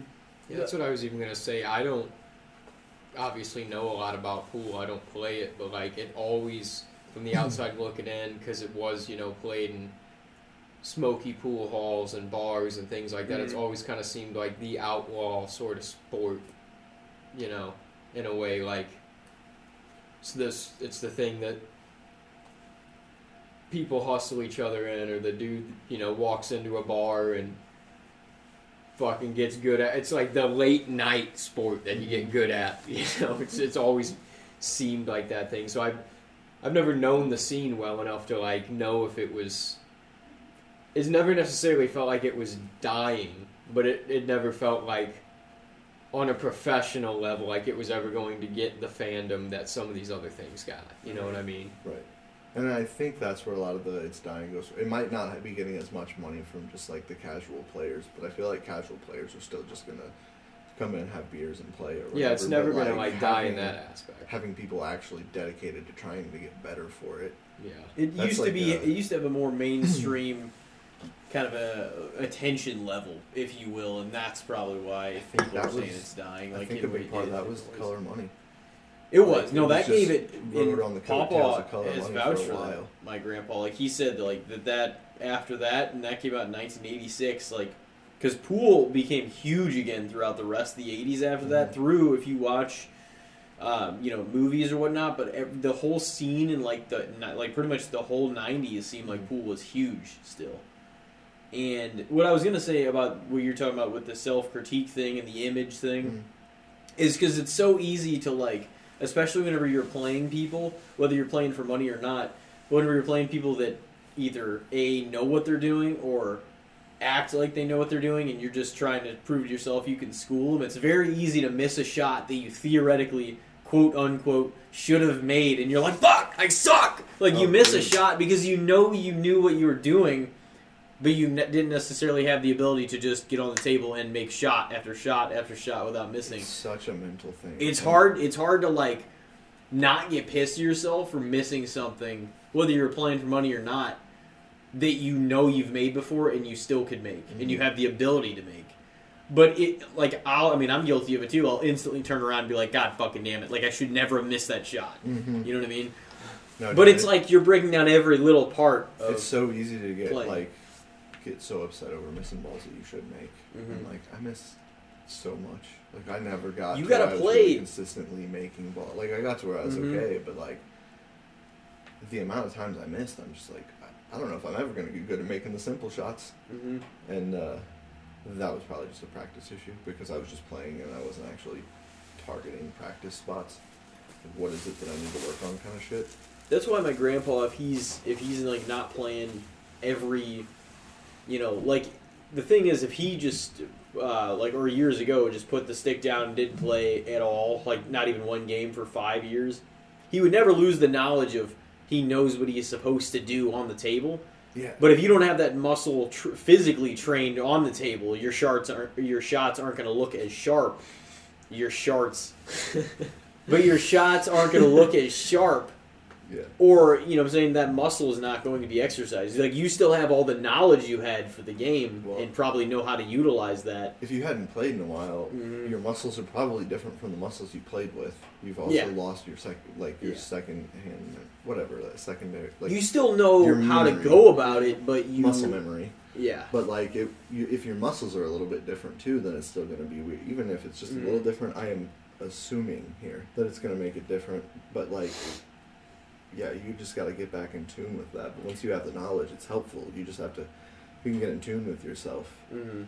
I think you pick up from where you left off and maybe go further. Well, actually, Yeah. that's my hope now. there's other I'm trying to times when it, i won't play a game for four months and like maybe i was playing say i was playing a lot for a month or two and then i won't play for four months or six months like not even a game and i'll get back on the table first game back like i'll almost make every single ball every shot the first maybe miss one like sometimes like sometimes i'm away from it long enough to where like there's just absolutely no pressure getting back on the table and it feels like i just know exactly what i'm doing when i get back on and start shooting again dude, I I've missed it. Like, I went to play with a friend, so I was like, oh, I want to play some more pool again. And I went to play with a friend, and like we got there a couple hours early. They closed an hour and a half early, so we were there for half an hour, and they closed. That's like two, three. I think it was three games of nine ball. I was like, well, that wasn't enough for me. And uh, so I went back later that week, like on my own, and I stayed for like four hours. And then I went back the next day and stayed for like five hours. And then that's more of a pool session. That gives you time to actually get used to how you're playing again. And I played snooker for the first time. Yeah. That was so much fun. I really like that game. It's cool, but like, it's I it's so hard to make a ball. I just looked like I wasn't gonna make anything. I felt like I'd say you have to get better at pool though. Is putting away hours and hours and hours and hours, day after day, right. to like it's a lot of things that are like muscle memory sort Mhm. of things. You have to just completely train your brain to be able to. yeah, and then you got to get good at the uh, the mind part and not get flustered whenever you miss and stuff. Yeah. And that's always been my biggest. and take your time with shots and setting up shots and your I- English. Like I have a temper, so it's it was that was a really big issue for me when I was playing. Is I would like get mad at myself all the time, and I'm really quick to get down on myself, anyways. So Mhm. like, Your a- anger just did no favors for you back in the day. Well, that's what I'm saying. It's not. Even if it wasn't anger, it would just be like a it would be like depression because I'm just gonna get down on myself and like, holy shit, that's such a hindrance. Like you just can't. Mhm. You're gonna lose now because you're gonna make yourself lose, and it's like, all I gotta do is keep hitting the balls, and like I'll probably start making them again. But like I'd just be like, I'm supposed to make that ball, and then I get so upset, and like hit the stick on the table or hit it like always explosive like that, and and now I don't know if I'll be any better, and that bothers me because like not only do I not want to, like I just want to be respectful to the people I'm playing with and shit. I don't want to just be so engrossed in my game that like and so pissed off at myself for not making a ball that I get mad at the other person for like playing okay. You're, there's Like, certain give me guys. another like I don't want to get mad for not having a chance to play it. Like I don't want to deal with that shit anymore because that was something I remember doing. yeah. And it was just I would just get so down on myself. It's like I don't really want to root against the person I'm playing, though that's probably almost automatically gonna happen. if I start you playing you would get so Oh, yeah. If you're mad playing a competitive when anything. you lost like in in league. When we Yeah. play league, remember that one dude? You're like, I'm fucking losing this guy. I'm fucking. I should never play fucking I might again. remember that guy. I don't think I remember his name, but if I did What remember was his, name, name? I wouldn't say it. Not his last name. In no, what was his first name? No, man, because there was only like I do remember his first name, I think, but there was only like one or two of them. He, anyways. well, he took forever to like line up the shot. It was. Yeah, bro, he's just like, and like now that doesn't bother me though. Like I take a long time. I'm just like, that's another thing I think that'll help me is I fucking don't have to be in such a hurry anymore. Yeah. I'm, Like, take your time, make a shot. Don't. Like I, I just get so amped and so ready to go, and it's like you're just standing there, standing around a table, and you got to be smooth when you when you Mhm. hit. You don't really want to be in a hurry. It's Mhm. not ideal. And like, yeah, no, he, he You would almost. Ex- it was an excessive amount of time. It was. sure, Well, it was before he shot, and you would always just think, and like we thought it too. Problem is your fuse would blow earlier. Yeah, Because really you'd be like, is he gonna fucking shoot or not? Like, he would line it up and take forever between the shots. Forever. Like, I mean, like, he would just. So, like, normally you see us do that. Like, we pull back, you know, we just think about what we're doing. But, like, his would go so long on lining up the shot. Like 36 And then he'd eventually make it a lot of the time. But you'd be like, dude, how the forth. That fuck. just meant that he was gonna do it again. Yeah, And how the fuck does it take this long? And you would get so mad by the time you got to Dude, shoot. when- and you when- would just butcher your shot. Immediately miss and it's back to him doing his thing. And you're like, Right. if I fucking lose to this guy. Yeah, yeah. No, I was. uh, That was funny. Like I was definitely trying to be funny some of the times there, but I Yeah. definitely let my anger get to me too. I mean, I still do all the time. I do not know how to control my anger entirely. Hundred percent. Like I, know I- I, can do. Like I'm. I've learned to manage it in some ways for sure, and be better about it. But it's like I'm always doing shit that just downright embarrassing. I feel like, and I'm like, I see it as it happens, and I'm like, fucking stop, and I don't. and it's like later I'm like, how do I get myself to not do that next time? It's difficult to do that in a way that's not just situational to that time.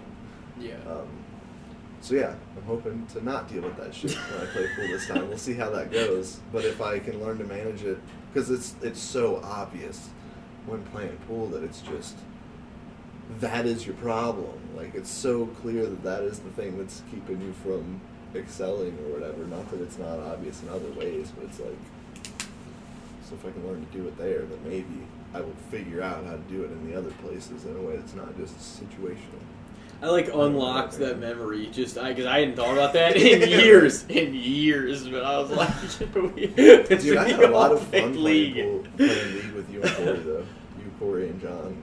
That was a good time. Like we got so amped to go some of those nights, but then Yeah. for a while it would just get shot down because we would all lose so many games. Yeah, because we sucked. And then like I started trying to get good, and I felt better, and then I was still getting wrecked, and I was just like not about it. Oh yeah. Oh You yeah. guys are all Times. excited and just go Yeah. get your ass beat. Yeah, Why did the- you come? Oh yeah. The first, so the first tournament I played in too, I was after I started like I took it a lot more seriously than you and Corey did at the time, and I started. I continued to play after the league, Mhm. and um, you and me went to play in a tournament at one point. I think we were still playing league, and first round we drew each other, and so like we had to play each other right off the get go. So we had to kick one of the other ones out, like one of us was getting kicked out, and I shot the one of the balls in the wrong order, close to the end, and like I'm sure I made a number of other mistakes, but that was just like not paying enough attention. So I'm never gonna forget shooting the wrong ball and then losing to Timothy in the first round of the first The tournament. First tournament, played. yeah. I We- the the, fact that we following year I came back and won that tournament. Yeah, I think you did. Which was cool because I also came back the following year and won the next rank up for that. I tournament. played only in like, and then there was a smaller one I played in, but I think I only played in like, Dude, I played in that one and maybe two or th- like a smaller one as well. I've played in quite a few, but like that one is, you have like, I think it was like A through D rank, and you Mhm. just play against your other rankings, and then like you can go higher, like you after you If you your- win you win your your, division or Yeah. yeah. your flight that's what it was, Yeah. and then like like then the D and the C are gonna play each other, and then the winner of that's gonna play the winner of the B and the A, and like you don't expect to win that one, but like Mhm. you can get a little more money or whatever. But you get so much money for winning your own flight. And then like that was just I really liked it because it's everyone's playing within a given range. Like if the lower like D is just like the rest of the players. You got your A players, your B players, your C players, and then the D players are everyone else. It's like Everyone the lower rung players, but also the people who just enter. Like they're not going lower. But you all like I played for a while and then was still in the D rank. But like it was just you you just you play even against everyone and that was great. I feel like because like I played in some other ones and it's like I was a lower ranked player playing against a really good player and like the way they tried to balance that is like games on the wire. So I gotta win three, they gotta win six. Mhm. I don't win any. like it's it's not that helpful when you're playing a player that can just like break and run out all the time, and you can't at all. Then it's like, what is two games on the wire or three games or whatever? It's just not the same kind of tournament. And it's like you got to do something. Like it's not that's not a terrible way to play. That way the the guys, the better guys, can still play once in a while. But I always really enjoyed the the flight thing because it's like I'm. I, it gives you the way it makes it's like it levels off just gives you a this is the boundary I have to shoot to be the top within this Mhm. group. And it's like I know that I'm about a I was a C rank player the last time I played. I know I'm a C rank player. I thought I was the top like one of the top C rank players. There was a couple that like for sure could have gone either way, me or them. Maybe favored them a little bit even, but like when you're within the level, it's like I just got to play good enough and I can beat I can beat these people, and it's I don't know. It was, it was almost more freeing because they're the people I feel like I'm I should be ranked against, and like that gives me a, I want to try my best because I feel like I'm supposed to play these guys even, and if I'm not, then I want to try. I, I if I try hard enough, maybe I can still win and maybe I'll learn to be as good. You know, like it's just it's more. It's just closer to your own level. It's Mhm. nice. It's nice not getting straight stomped on, and it's nice not just stomping on people. Like yeah, it's fun to beat people, but it's also if everybody just played everybody, it would be very hard for it not to end up being like the A the A players playing Right. each other like because they'd win all their games like get knocked out. and there'd them. be a ton of blowouts like Right. in general. Um, yeah. but I do like that because then you have a reasonable shot at winning your flight, winning some money. Uh, everybody within that the group. the pool hall near me is playing is doing a New Year's uh, tournament, and it's like a fifty dollar buy in. And I was asking him, I was like, "So is it handicapped at all?" He said they do handicapped ones, but that one's not. It's like there's no way I'm paying fifty dollars to just get run over by. like there might be some people I beat, but I don't know people at this. I've only played with a couple people. You just gotta be the luck of the draw who you got to face, though. Yeah, but then at some but if you keep winning, Yeah. at some point you got to face the best in there, and like, I don't know how people down there play. I know a couple of them, and they both play better than me. Or everyone I've seen. Okay, not everyone I've seen, but the few that I've seen that are pool players like seem to play better than me. Um, so it's like for I should, for one I need to get a stroke before I'm, I'm not paying. Well, I'm poor, so maybe that's a big part of the issue. Fifty dollars is a lot for a buy-in for me. It's like I gotta do some practicing if I'm gonna start paying fifty dollars to get into tournaments. Yeah, I mean, unless you think you have at least a little bit of a reasonable shot, there's no point in dropping Right. fifty bucks. and without a know? handicap, like I haven't played in seven years. Even on my best day seven years ago, I'm I'm not winning this probably. So funny, uh, uh, interesting story though. I say funny, it's probably maybe a bad thing to say about. It. Anyways, so all the different ways in which you can play pool or like grow up learning to play pool and stuff. Um, there's quite a few really good players out of the Philippines, and they have like the way they play, like the conditions they play in. Or I think it's, I've heard it's more humid, and there's a lot more going on around you, and like there's just they're super packed. People are everywhere, and like the tables roll slow because they're real humid and stuff, and like the, some of the players that come out there are just like top tier. Period. Like it's some of them are insane. Like one of the most famous pool players is Efren Reyes, and he's from there. But I was listening to this dude named Alex Paguline. Probably uh, didn't do his last name justice, but he was from there, and he they were like, "How did you get into pool?" And this it was a really interesting story. He, he said his dad used to bet on it a lot, and he told his dad that he could get really good at pool, and he's like, "I could beat everyone in town or whatever." Like I just got, you just gotta let me play. So he told some more story or whatever, but eventually he got into pool. He was like 12. He got pretty good at pool. And then he said when he was 13, he had 10 cents in his pocket. And he said it was 3 cents for the bus fare. And he was like, I could either stay home or I could try to go, like, uh, go on the road. Is what they call it. You, when you go gamble random places. And he was tired of playing the people around his house. So he goes to gets a bus, goes to a pool hall at one of the nearby towns, watches people play for a while. He sees the the man with the money betting on the people because there's always a dude watching, and the hustler it's Bert. They're watching. They got the money, and they're the one putting the money on the people. Like the pool players might put money on themselves, but then also they might just have a backer who just likes to gamble, and they're like, "Play this game. I'll give you a cut of it." Um, and so he finds the guy and he's like, "Hey, I'm pretty good for my age." He's like 13. I said that already. He's like, "I'm pretty good for my age. People won't expect it.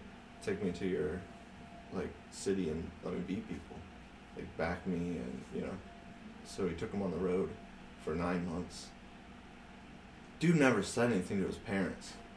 He this 13 year old just like ditched, and his, his dad found him like nine months later, and then brought him home and he was just like traveling. I don't know what country, playing pool. I, ima- I imagine it's the Philippines is south of us. I imagine it was somewhere down there, but I don't know exactly. But It's like, the outlaw sport, man. I just like did not expect him to be like, yeah, my parents they like filed a missing persons or something. Just, like, just dip like thirteen years old travels like, the yeah, country you know, with fuck this a sport shit. random ass old guy that he sees in a bar. Mhm. Kind of. I mean, he was selective with it, but like the 13 year old came up with this. This dude's like one of the best pool players out there now. phenomenal. It's just insane though. Mhm. Like what a. It's just such a removed world from what I'm used to dealing with, and like the kind of pool I'm used to seeing is the pool you see in movies. Kind of like the Color of Money did a good, pretty decent representation of the kind of pool world, Mhm. at least that I feel like is tried to people try to fabricate around here. But yeah, I would 100% say pool underrated. I agree. what do you think? I feel like I don't know enough to give it a proper rating, so I would I'd say either fair or slightly underrated, because I feel like it's not That's it's not like mainstream popular necessarily, Mhm. but I've always been around people in my life that have liked it. mm, Like my uncle growing up, every like ironically holiday party we had on my mom's side that we'd go do at his house, he had a pool table and they'd always be playing down there. And then you guys, you know, have obviously been into it, so I mean I've seen it a lot, but I know that it's not like a common, super common thing, Mhm. you know. it's been around for a long time, but it's not like it's dominating all the games like the people, you know what I'm saying, like always play and shit. Yeah. Like, but Some of those classic games are like that though. it might have an uptick again one of these, you know. I mean, whether it's now or not, or if it's about to. I think somebody should release another pool movie. That'd be dope.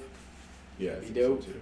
Um, every time I watch, sure think it'll happen. every time I watch those movies, I get the itch again and again and again. I'm oh, like, dude, I've just been watching. I'm overdue to watch both of them.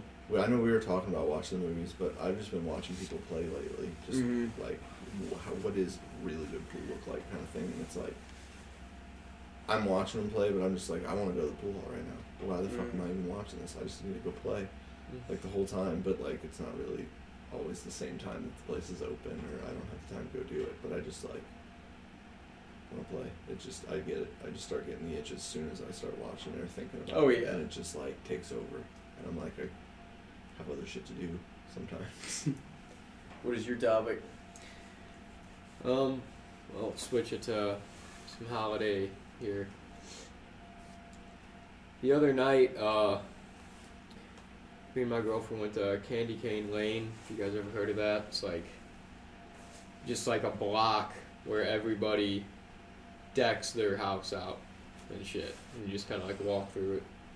It's pretty neat. It just got me thinking of like all the light display shows like Anheuser-Busch and the zoo and Mhm. botanical gardens and all that. Do you think like Christmas light displays, like not like household displays, but like you got to buy a ticket to get in and look at the stuff? Is that overrated, underrated? Man, I grew up. We would go to the um, Budweiser display every year with like my uncle. We'd go check out all the lights, and I loved it.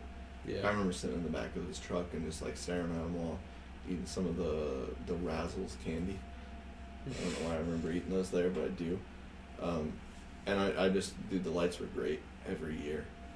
And I haven't really gone much since I'm older, but I fucking hate driving. But, like, when you're, that's like essentially traffic. You're just supposed to be fucking looking at the lights around you, but you gotta drive. Like, yeah. I, I There's some you can get go. out, like the zoo and the garden. You can walk around. Oh, okay. Oh yeah, I haven't been to those. I would love to go, and I love Christmas lights, but I fucking don't want to drive through those. Especially not want to pay money Yeah. to drive through them. And honestly, I prefer to be really stoned if I'm going through them. That would be great. So like, Yeah. I love them if I have a driver. If I don't It is have a driver, like- I don't want to go. nice though to because they really do up the displays a lot of times like it, they, it is really neat to see and really get you in the season especially if you're like hearing or listening to some christmas music as you're going through it all Yeah, kind of ties everything together I bet. but like when we were walking through the block because there was a lot of people walking on those streets like Mhm. on candy cane lane like a bunch of people walking but there was also like a line of cars going through and i'm like dude i can't imagine actually living in one of these houses it would be fucking obnoxious eventually this time of year Yeah. because like Every trying to get do it. home from work and shit you'd be like jesus christ or like trying to walk your like I saw a guy just trying to walk his dog at night because he like lived you know right there or I whatever. the dog was distracted by all the people. My sister's dog would just be barking at people. That'd be miserable. But we like were crossing the road at one point. You just talking about getting super stoned just made me think. And there were these people just jamming, have a holly jolly Christmas in their car, right? Oh yeah. And I just as soon as they like came, they were like rolling by pretty slow. They had some tinted windows. Just smelt reefer strong as fuck when they came through. I'm like, them guys having a good time in there. They're having a holly jolly one. That's definitely the way to go. I feel like just for looking at Christmas lights, like Uh huh. listen to some Christmas music for the joint. That's such a vibe. I feel like hot cocoa with it, maybe. maybe just some coffee, but it's late, so probably just hot cocoa. Maybe some Kappa. I can, Nah. I can have, I can have coffee decently late on a work night. I- it doesn't really bother me that bad. I try not to, just because then it's effective in the morning. I think. Yeah. I don't know if it's it's definitely effective sometimes. If it's not a massive amount like caffeine, I'll like I could just go right the fuck to sleep, unless it's like a lot. Like That's just our bodies are so acclimated to it Mm. at this point. If it's like a hundred milligrams or less, it's not gonna do shit. Like it'll like I'll go to sleep more than I'll stay up Yeah. from it. I don't count the milligrams. I just throw like two scoops. It's like it's. I mean, honestly, it's not even really hot coffee. It's like if I if I drink one of those cold brews, that'll do more to me than probably drinking a hot coffee that's just like standard, like at night, yeah. like a cup of Is it or or 'cause you whatever. drink it faster. Yeah, because a hot because a hot drink in itself at night is a little bit relaxing. Yeah. You're just kind of like, ah. Yeah, but like I drink when my coffee starts to cool down. I'll just drink it really fast, that's how I. and then too. that wakes me up. It doesn't like Yeah. sipping on coffee, eh, but like I'll chug coffee once it hits a point. Yeah. and then I'm like, we're doing this now. I'm just getting shit done, and like, so is it maybe like because if I have an iced coffee, I don't have to wait for that. I'm just like gulp, gulp, gulp, gulp, and then it's doing its job. See, hot coffee I like. I enjoy to sip a coffee if I got the time to do it. I Mhm. like to, you know, I do like sipping sip some hot coffee, but like my thing is that once it starts to cool down, I don't want it to get cold, so that's why I drink it fast as fuck. I'm like, oh, it's starting to Oh, get yeah. cool now. Like I gotta fucking down this shit. Dude, I always like drinking, like sipping coffee on the porch with my grandma and stuff. But like, now that I don't live with her anymore, and I don't really drink her coffee anymore. I fucking hate her coffee. It's just not. It's like Folgers, but it's just not good. I don't like, mind a fuck Folgers or a mid cafe. You don't like Folgers No, coffee? I think hers is Maxwell House actually now, but I don't really like Folgers that much either. But I, I don't know. It's just it's never when I drink coffee. Folgers I don't good. like. I just like. Yeah. I don't want to talk shit on her coffee, but like I don't want to. Don't act like it's Flavor So Aid to something it. else's fucking. Flavor Aid's rough, but like it really kind of is though. It's just Flavor not Aid to. Kool Aid. It's just not as good as other coffees. I feel like. yeah, Maxwell House. I don't. I always go with like Folgers, Dunkin', or Mid Cafe if I'm buying like the bags of it or the tubs Mhm. of it. I, th- I want to say it's like Churchill or something. I don't know. The brand that I get is I think sourced out of Springfield. It's just I buy it from the Price Chopper and all. It's always really good, but I get like the hazelnut flavored coffee a lot, and it smells so good. Dude, Starbucks coffee, even a ripoff in the store. The bags of Starbucks coffee are like five dollars more Yeah. than all the other shit. Yeah, whack. You're paying for brand. Starbucks is eh.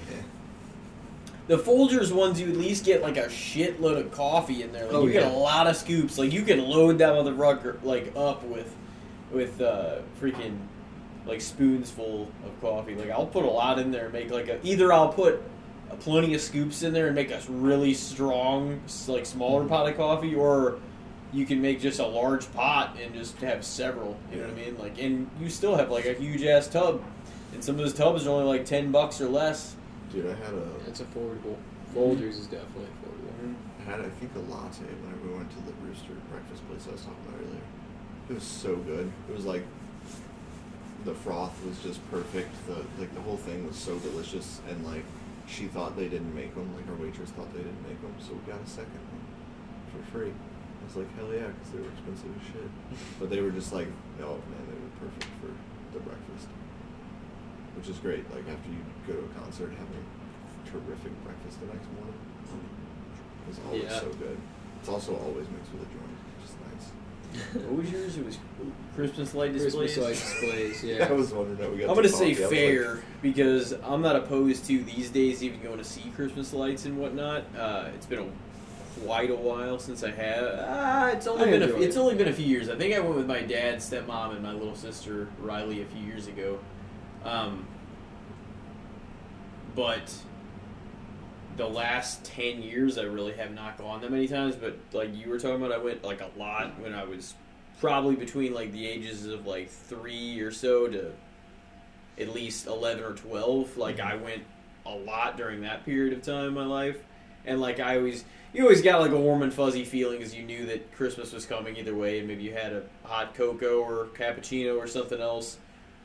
Um, so it was really good about setting the vibe of the season and everything and you know everything built towards that day those days uh, really like christmas Mhm. eve christmas day the whole thing coming together but i would say fair i mean i don't i don't necessarily think it's because people still talk and actively go see christmas lights all the time but i don't i don't think it's overrated either I would also say fair. So- Like I don't get out to see them much anymore, um, but they were a huge part of my childhood. I feel like, like Mhm. remembering back on it, I just like loved that shit.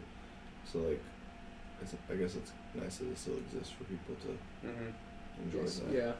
I still like going. Like, I feel like now too that, uh, you know, I have a significant other and stuff. It's kind of a way to get into the season with people around you. Mhm. That, like, cause growing up too, yeah, going with my family all the time. Like, I I like remember the light displays, but I don't remember even where any of them were.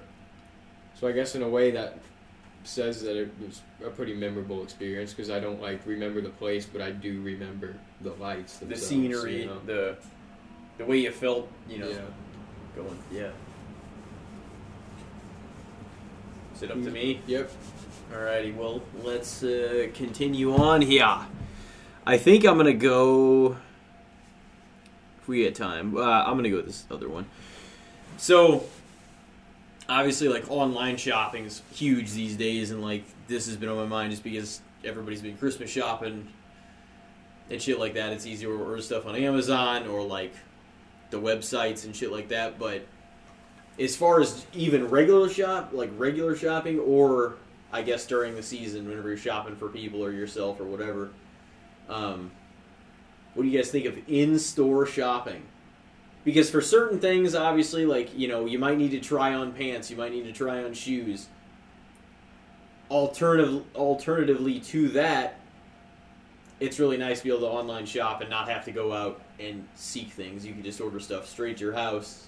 You can, you know what I mean? Mm-hmm. Or is it, you know, like of course certain situations you're like, okay, I'm gonna pick up my fruits and vegetables and my fucking my food or whatever. But in other scenarios, I can see why online shopping is the easiest, most convenient, helpful thing in the world because you're not also going to find all those things in the store that you're gonna find. Like you could order something from eBay that you'll never see in a store and get it shipped to your house. You know what I mean? Man, Um, but it isn't about online shopping. Mine's on in-store shopping, especially these days. No. Do you think it's overrated, underrated, or fair? Well, I I haven't bought a single Christmas gift not online this year. Every one of the gifts I bought for people have been ones that have been shipped to me, or I'm shipping to people, which that makes it way more convenient too. If Yeah. you're going to, if there's somebody out of state or something you're buying a present for, you can just send it. to You don't have to mail it to them. You can just get it shipped to their address. Like, and the only thing I do in store nowadays is grocery shop. Mm-hmm. because I'm not gonna order my fucking groceries online. I mean, I know that there's people that do, you know, drive up and curbside pickup and shit like that, where they don't get out of their car. The people just bring a card out to them. But that stuff sucks because half the time they don't have half the fucking items. I mean, you still stop shop for like clothes and stuff too. Yeah, I mean, sometimes though, I mean, I get, I get like shoes and shirts and stuff off online and stuff now too. So. Mhm. It really is grocery shopping for the most part, and even that I fucking hate. And I even that you can get delivered if you know what grocery you want. shopping. Yeah, You know? if they have it, or they'll try to bullshit you and be like, "Oh, we're out of this," Yeah. and you don't get half the fucking shit. That's what and you're mean, like, you know that they have it. Dude, I hate shopping in the store. Also, grocery I just shopping get, sucks. Like yeah. like I'm socially anxious, but like when I go to Walmart or something, the way that plays out is I'm over courteous to people, and people just like step directly in front of me, or on me, or they're just kind of like get out of my way. But Just I'm cut you already off. making a wide step to get out of their way, like, and I just get like more and more agitated by human existence when I'm in there, and I'm also I don't really love the internet shopping thing for very I just feel like it's fucking wasteful in a lot of ways and like so for a while I was super socially anxious. Now it's like I just get annoyed when I go there and stuff. But for a while I was just really anxious about going in public uh, a couple years ago. And before my sister lived with me and I was like I go shopping like once every two months or something ridiculous, and I would do it all online. Like I would do the online shopping for Walmart the pickup thing, and I get so pissed every time I did it, because I'd go, I'd do that. You might get something broken or whatever, but like every single item, except maybe once in a while you would get two items, wearing a bag of their own. And I get home and there was just so many bags, and I was, and it's like, I could prevent this waste if I would just go in and do it, but like. I fucking hate shopping and I hate dealing with people and stress me out a lot. But like, just I would get, I would get so aggravated every time that it was just one item in a bag. It's so fucking wasteful. You put Oh, all this yeah. together. Why would you not fucking do this? And I think it's probably like one of their rules or whatever. But it's like I get pretty aggravated at some of the wasteful habits we do for convenience or for It's all those courtesy or whatever it is. It's like, or packaging. Sometimes it's like you don't need to have Mhm. that elaborate of a fucking packaging because sometimes it's just made for presentation or s- like it's Mhm. just, dude. Like I, I've had a problem buying Pokemon cards here and there, and the packaging for that shit. It's like, why is this all here? There's They probably so don't- much plastic that's just you're, I'm just Mhm. recycling now, and like hopefully that makes it to the right. Place. Yeah, that's that's all you hope. It's like it's just it's just pointless to. You molded this shit just to do this. Leave it out. You'd be saving money. Why the fuck do you need it to be presented in You this just want it to look. and- They want it to be right up there at the front of the package. It's got they got to hold it in yeah, place dude. with the plastic. And I fucking buy that shit and support them sometimes, and it's like I mean, I do hurts too. me in my core. Things like that. Any like Cheap most fuckers. packaging is excessive though. Yeah. You know, so it's Yeah, like you can't really avoid that. It's just I know it's just annoying. It's like it's just really annoying. But one bag per fucking item makes Walmart pickup. Yeah, dude, I used to work overrated. I know that's not what Target about. like drive up, and they never did that shit. We we would bag. I mean, some people bag shit like fucking. It depends idiots. on how people bag. yeah, how people I put the hate stuff it in the the way OPUs. people bag shit sometimes in OPUs. Yeah, I'm like, still- why yeah. the fuck would you put a dozen eggs with a gallon of milk? Who the fuck does that, man? You're Yeah. breaking all the eggs. You don't put anything. No, with I gotta go look. Yeah, Like you really, you don't put anything with eggs for you the really, most part. you unless really don't. as shit. Or no, yeah, you don't put anything with uh, eggs. Those or are milk. acceptable, but it's like with the milk. Why the fuck are you putting it in a bag? I think another reason they put it in separate bags, and I'm not, and I understand your point, but I think another reason is because then, depending on how particular you are as a human being, like is whoever, maybe not everybody would be the same level, but like, they'd be like, I can't believe they fucking smashed my shit. So they don't want the constant complaints, the constant asking for refunds, the constant. They're just like, let's just separate all of it so that shit's not smashing each other, so that the chips don't, you know. Because if stuff starts getting smashed, like their products that they ordered, they're gonna have a million, uh, you know, complaints, requests for refunds. They're gonna have to. They're going to have to make it up to you somehow, and I feel like they try to avoid that. So they're just probably telling a lot of their workers. I don't even know this for a fact, but I would assume, I would guess that they would probably tell a lot of them to just bag it separately, so that they don't have everything getting smashed and just fucking pulverized. Yeah. You so know. like that definitely makes a lot of sense. and I would not be surprised if that's the reasoning. I fucking hate that we do shit like I'm that. not. Yeah, I'm not saying it's Like, even. But like, I'm gonna you look don't- at this one problem and I'm gonna avoid this one problem without like think like caring about other factors. you know what Walmart could fucking One of do those factors. to make up for that though, is even in the difference between Walmart and Target. The Walmart bags are bullshit because Oh, they're so yeah. thin and fucking they're they're it's you can bar- like the Target Mhm. bags are at least thick, where like you can put several things in there. Mhm. The Walmart bags are so flimsy and like Yeah. thin plastic. You put like three cans in there, and you're like, oh yeah, it's already like falling through. so it's just like you almost don't want to put too much in those Walmart bags. You have to double bag, and then then you're fucking even being more wasteful sometimes. Yeah, and it's really like either make the stronger bags and you can put stuff in there. Like I, I don't know, I don't know. What to, it doesn't even necessarily mean you got to make it like put more plastic into it. I don't know how exactly it all works, but like the Walmart bags in comparison are so rough, and the Schnucks ones are just as bad. I pretty much just have Walmart. I mean, there's Price Chopper, But- but, but I don't have like these fancy Dierbergs and and stuff. Dude, you want to hear about wasteful? This just randomly popped up in my mind because I was thinking about Target drive up. We used to have this customer, this older guy, and he, if he saw it was anybody, it was like we had so many people that would bring his order out to him, and if he saw that you touched an item, it could be a frozen chicken patties in a bag. If you touched an item that was in one of his bags and he saw you do it, he would request you to take it back in and get him a new one. What is the difference? How did he think? And he it's got like bags in that's what we always said. We're like they had to That's what touch it to put it in the fucking bag, man. How's it get in the bag? Yeah. Uh, You'd be like, oh. I, I would like, and then what we have to do is we bring that back in, and since it was a food item that was taken off the shelf, now it's got to be trashed because we can't fucking reshelve half the shit, especially the frozen shit. You're telling me you never brought that back in, and then walked it back out to him? You always replaced it? I mean, yeah, for the most part, they would be like, oh, well, you got to replace it. Uh, And I wasn't about to be the one to get in trouble over some dumb shit Just like to be that. clear though, you said for the most part. So Yeah. You never did or you did. Like, Is this the court of law? He's trying to out I'm you just on air because that guy, man, he's listening. Alright, alright, I'll stop. He's well, if that guy's He's- listening. He Well, tuned in. He knows who the fuck he is, man. He uh, he put some gloves on. He fucking got on his shit. He was the he was the dude that would wear a mask in his car by himself, too. He was that guy. Oh, he probably did. He actually do that? I'm sure. yeah, he, he really did. Yeah. Oh yeah. Well, he doesn't know what the fuck he's talking about then.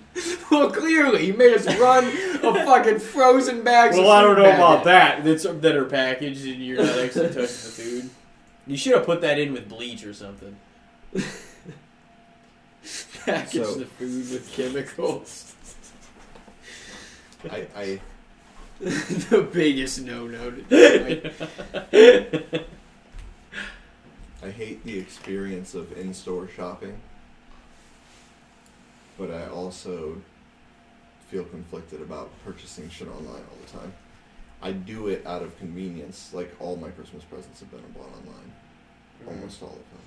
It's Some way easier to do with, in like, store. most of it's mine so much easier to find that kind of shit. Might online. have some of it might have been pickups though too, but which yeah, I don't know. isn't shopping, I guess. I don't know So, about like- ordering food. We've ordered shit from Sam's Club, I guess. So I don't know. Uh, It's I I don't know if it's the better method or not. Everything gets shipped there somehow, but at the same time, like so I tend to just think of in terms of wasted, like waste. How much are, are we wasting in this process versus the other one, energy wise or material wise or whatever it is. Like they're probably wasting a shit ton of money in some way, and then they, and then you get back money by charging extra in another way or elsewhere. But it's like, why are you wasting so much shit? Just clean up your act. But at the same time, who the fuck am I to judge? I can't own a business. But Yeah. I'm not trying. So, um, yeah, I don't, I don't actually, I don't know how that balances out, but I feel conflicted by, I feel conflict, conflicted buying a lot online. Uh, but at the same time, I buy from Walmart, and that's the same. That's that's a pretty what the fuck's the difference, man? It, it, it's just as much of an ethical dilemma. They need better bags, you So I'm know. just- right. that might help a little bit. But I mean, here's the thing: they're using probably just as much plastic as Target with their Yeah. plastic bags because Well, Target's bags are thicker. And Walmart does more business than yeah, but too. Walmart, they have probably double the bags because their bags are fucking twice as thin. So it's just it Oh, evens yeah. out on both sides of the Oh, spectrum. yeah. So I mentioned I live with my sister. Since she moved in, she does all the shopping. So we get food at a regular time. So I'm not like going down to my last like I guess I'm gonna fucking eat that now since this was left kind of thing. And we pretty much always have food. You're like, and she cooks, and so it's like Not going in the store, fuck that. he's like, I'm not gonna, I'm Dude, not gonna do it. I hate online shopping. especially if I'm busy though. It's like when the fuck do I have time? I don't even know what I want. Fuck it. Dude, I I'm just gonna eat out or whatever. grocery It's shopping. bad. dude. And it also, it like, it just, It's I fucking, it feels like it takes longer too because all those bastards are in there and you got to maneuver your way around them.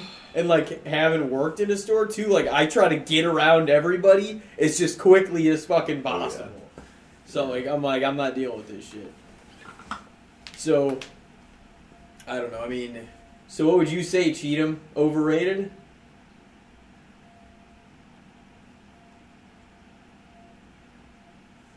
shopping in the store. Stuff. Yeah. Fair. I don't. Okay. I don't know how to actually come to a. This Yeah, I don't know is how- my way that I think about. I don't know. You can't like. I guess you can avoid it You really, but like Nowadays, it's can't. going to be as It's not going to For go away sure. entirely because people will always prefer to at least, even if you did away with everything else, people will, there will always be people, and I'm not blaming them for this at all, um, because I'm one of them to a certain degree. Will at least always want to in person get their groceries and their food, yeah. and in person try on the clothes they're going to buy. At the very least, I always do that. even if everything else you're like, okay, I'm cool with people grabbing my chemicals, my household decor and stuff, my gifts, my fucking, you know what I'm saying? Like all the other stuff. In order for stuff to fit you the way you want and, and stuff like that, clothes wise. Now I know that there's they've tried to make up for it with the digital try on stuff. You know what I mean? And to a degree, that even works because it kind of works out. You can kind of, you can even see the way products, what size they're gonna be. If you you know like, oh, how's this, how this TV is gonna look in your living room? It'll put a TV Yeah. out there and it'll show you how much room it's gonna take up. And it's like, damn, like they do a pretty good job at trying to make up for even that stuff. But there's always going to be people that want to hand pick their own groceries and try on all their clothes. So like at the very least, the clothes and the groceries and stuff like that, I feel like that's going to Dude, survive even if you have somebody pick out your chemicals, your decor, your fucking um, your pet food, the this and that, the, you know, all your other shit. I can try on my own clothes and still get the wrong fucking size. Yeah. It's ridiculous. Yeah. Yeah, It's like that's- every time. Who would know? You know, who would know better? That's the problem.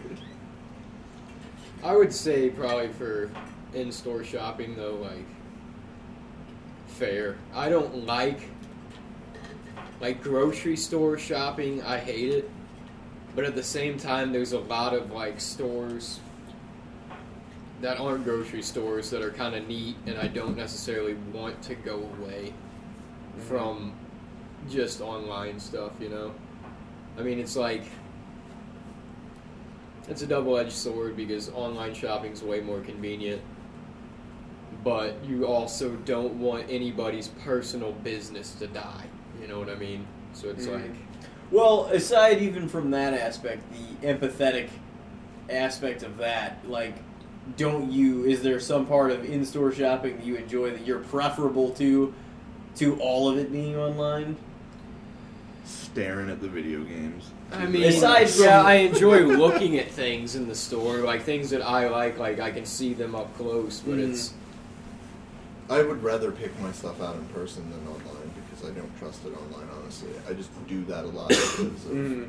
Well, and the fact Fear. that there's just so much you're gonna find online that like it would take forever to be like if you had to shop. You used to have to go to seven stores to see if they had it, and it's so funny. Some people, "This is the best store I've been to." It's just like if you were smart, you could look online and you could avoid a whole ass trip to going from all these fucking That's places. Yeah, like those old uh, Christmas movies and stuff from like the 80s, 90s. They're like, I've been to seven stores looking for this toy. Yeah. It's Yeah. Yeah, but like people, then you go to stores and they're like, "I'm sorry, I know it says we have it online, but it was just Mhm. Inventory issue or Yeah, you could call like- though too and, and have them look. like bullshit. I know it's in the back. yeah."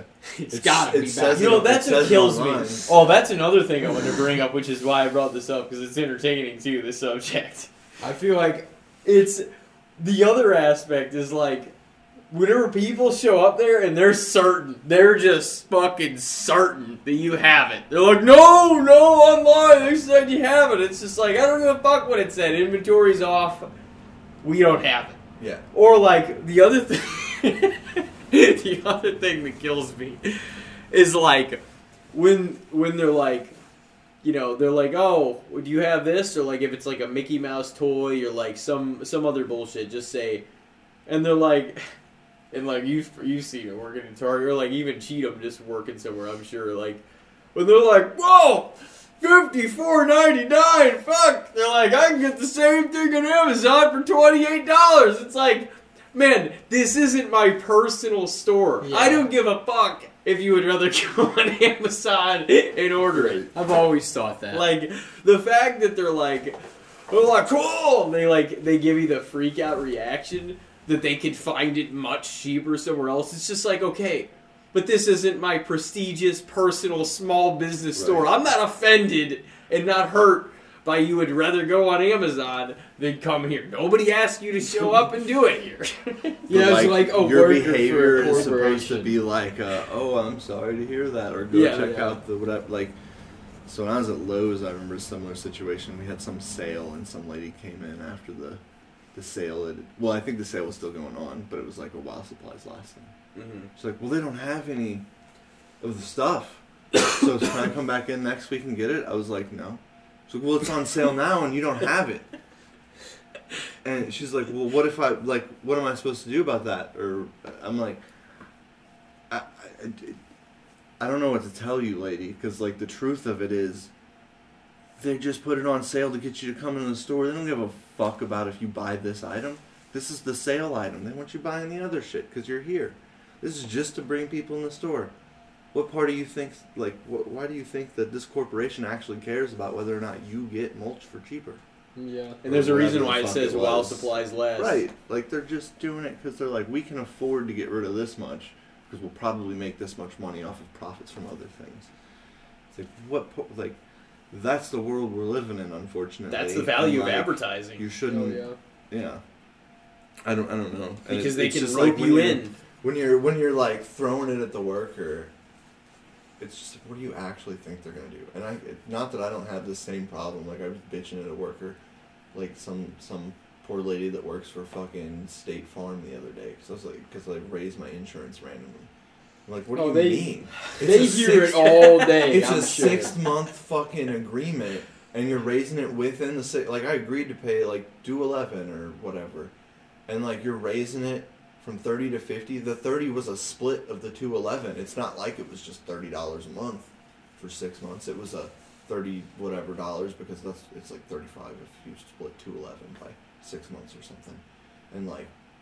Where does the extra fifty come from? Now I'm paying three hundred. You mean, or what? I- Like, I agreed to pay two eleven for six months, not three whatever. And it's like, and the lady's like, "Yeah, I'm sorry. That's just like, welcome to to the club or whatever." I was like, "Oh, you think I'm just now realizing this is how the world works?" And welcome to the club. Like, I think I haven't been part of this club the entire time I've been a fucking adult because this is what the world's been like for a while now, especially lately. Like, fuck out of here with that.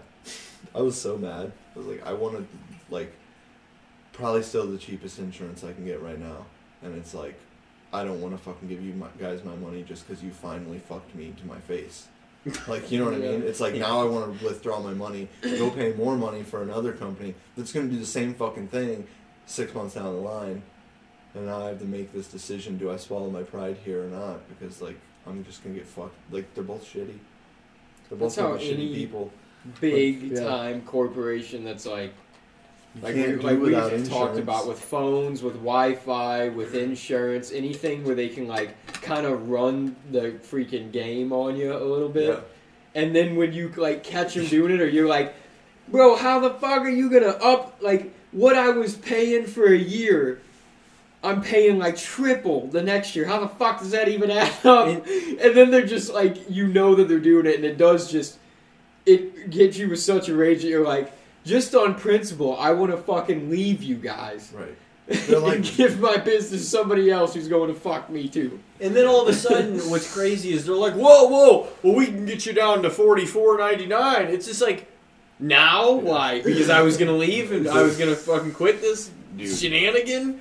Dude, I had so when I first moved to Rolla, I had like two months to get internet established, or maybe, a few. I think it was a few weeks to get internet. It was. It was like two weeks left by the time I got a job and stuff. And I had started with I don't remember what fucking company, CenturyLink. I don't know if you guys have heard of that, but there's a it's internet company, and they sent me the shit. And they're like, yeah, it's gonna take two weeks. And so may, I got it right before school, like week before or something and the shit came in the mail finally. I hooked it all up. You plug the box in, like the, the the little box that plugs into the wall for just the charger. You don't actually have to have the modem or whatever plugged in. You just the wall charger, and it just like started buzzing like a zzz noise. The whole time it was plugged in, and I was like, I don't fucking think I want that. Like I don't feel like that's a good sound to be coming from my fucking electrical equipment, right? and so I call them, and I'm trying to get this box, and school starts. It was like right when school started. It wasn't a week, because I remember calling them a couple times one night. I didn't get anywhere. I called them the next morning, and I was like, I've talked to like four people at this point. I'm just trying to get a replacement. Like you guys just sent me this this week. I'm just trying to get a replacement charger for it because the char like it's defective or whatever. Like you'd think they'd send you a new one, right? And then finally they just hung up on me. They're like beep. I was like, okay. So I called again. Maybe they did that in the evening. I don't remember. I, I remember having to call them before I went to class one day because I had class at like nine in the morning, and I had to call them at like eight when they opened. And I, I was like, yeah, I just want to cancel. And they were like, oh, well, what's the problem? So I explained to him the problem again. This is like the fifth person I talked to, explaining the same problem to him again. I was like, and the last time you guys just hung up on me. All I needed was a charger. Oh well, I can get that charger to you. Like I don't want it now. like you didn't want to. Like nobody at that company wanted to work for me. I just now started being your customer. Nobody wanted to work with me until I said I'm canceling. Yeah. The moment I said I'm canceling, you're like, I can take care of that. Mm-hmm. It's a fucking charger. It's not a hard thing to take care of. Like this thing has to be plugged into the wall. It's not even a charger. It's a power cord technically, but like nobody wanted to do anything until I was like, I'm gonna remove my business. That's how they. I that's how they absolutely will not continue to do business with you because what this is what I am now expecting for the rest of the time. I'm just gonna have to call and threaten you guys every time. Get the fuck Yeah, out oh yeah. here. I don't want it anymore. And how then, like the other goes. place hooked me up in like a day or two. Everybody always wants to save it once it's too late, and once you Yeah. made yours. And by that point, I hate to say it, like I know it's my own, and I'm sure you guys can say the same thing, even though we all handle it differently Mhm. too. But at the same time, I know you get what I mean by like, by the time you've already made your decision and you're over it anyways, you're just like, no, like I'm holding on to my pride. Fuck you guys. You already made your decision. I'm out. Yep. It's over. I don't give a fuck. Well, that I am point- hanging You can on. say whatever the fuck Yeah. you want. You can I am give it to me hanging- for ten dollars a month. I'm fucking leaving. I am hanging on my principle, and I don't care. Oh, definitely. Sometimes I just get too caught up on that, like the pride part. But like in this situation, it's like, why would I want to continue to do business with you? No, you honestly. showed me you're not going to be, you're not, you're not going to do business with me. You're not gonna hold up me until I say I can't take this, and then you're like, well, we can help. We They're can supposed to do now. whatever they can to hang on to you as a customer. Yeah. But it's just like, but it's like it shouldn't take this There's- for you to act like you give a shit. You sign up in a matter of minutes and then or seconds, and then there's like six. Are you sure you want to cancel subscription Yeah. buttons? If whatever? that. like, come on. And then they try For charging you three more times. ever. Uh, so, did you guys say on in-store shopping? yeah, I Yes, just it's said fair. fair because like Okay, I was too many angles. I don't even know. There are a lot of angles, and it depends on the products too. hate Because it, some of them it, it works much better to do online, but then there's there's some I that's just hate shopping. hard. But I knew we'd probably get a good discussion out of that. Uh, I think you're next. Um, so like Christmas or not holiday scents like candles and shit. I was Like, thinking about doing. I this. always every holiday or or different season, I guess I try to change up the candles, and they usually follow like similar pattern or whatever. Like you, listen, you I do pine needles, kind of Christmas stuff, and ones, you said? Or just seasons Oh, or, okay. or holidays, kind of like like I set the mood with candles a lot. I feel like just because they smell so good, they add Yeah. especially for holidays because they add like to one of your senses otherwise you don't have that part like um like smell otherwise like i mean you smell cookies sometimes when they cook and stuff but like Mm. it was probably candles and various whatever scent stuff my parents bought when i was younger that Mhm. are the christmas scents that i remember and now it's like i do it with candles a lot um Sets Fall the time. aroma for the It really does. fall time I start getting some pumpkin-y candles and shit and then Yeah. like sets the Halloween helps set up the Halloween season and and then It takes you back The almost quicker than anything else. yeah yeah then like Christmas time hits and it's like go for like an apple pie kind of scented thing or I could do pine's my favorite Spruce, yeah, pine tree. season. And, Yeah. yeah, are like really good wintry scents. Mhm. I would actually, I'd probably say underrated because I feel like most people have them and use them, you know, around throughout the seasons. Like, you know, you buy the different, uh, most households will have a candle that they change throughout the seasons. But it's not really talked about or discussed for the most part, or if it is, it's a very passing statement. Like, oh, yeah, it smells good. What is that? Mm. You know? It's not like when you have family over, they're like discussing, oh, wow. well yeah but maybe that would be different if I would get fancier candles too. Like if I got the fancy ones and people walk in, they might be like, "Oh, what is this?" Instead of like, "Oh, I love that candle because I also buy the three dollar ones at Walmart." Yeah. But I mean, even a Yankee candle, it's not to turn heads, Yeah. you know? Mm-hmm. yeah, I like the um, I, I like the tall thin ones. They're cheap. They're the.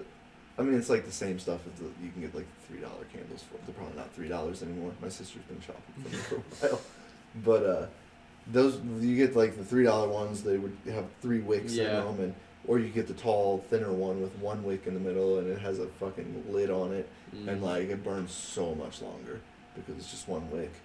The only problem with that one is I felt like the sides would just hold all the wax. You could like I would have to like scrape the wax down with the candle. That was more of a pain in I the never ass. had that. I never. Maybe it holds on to some of it, and I just let let it hold on to it. yeah.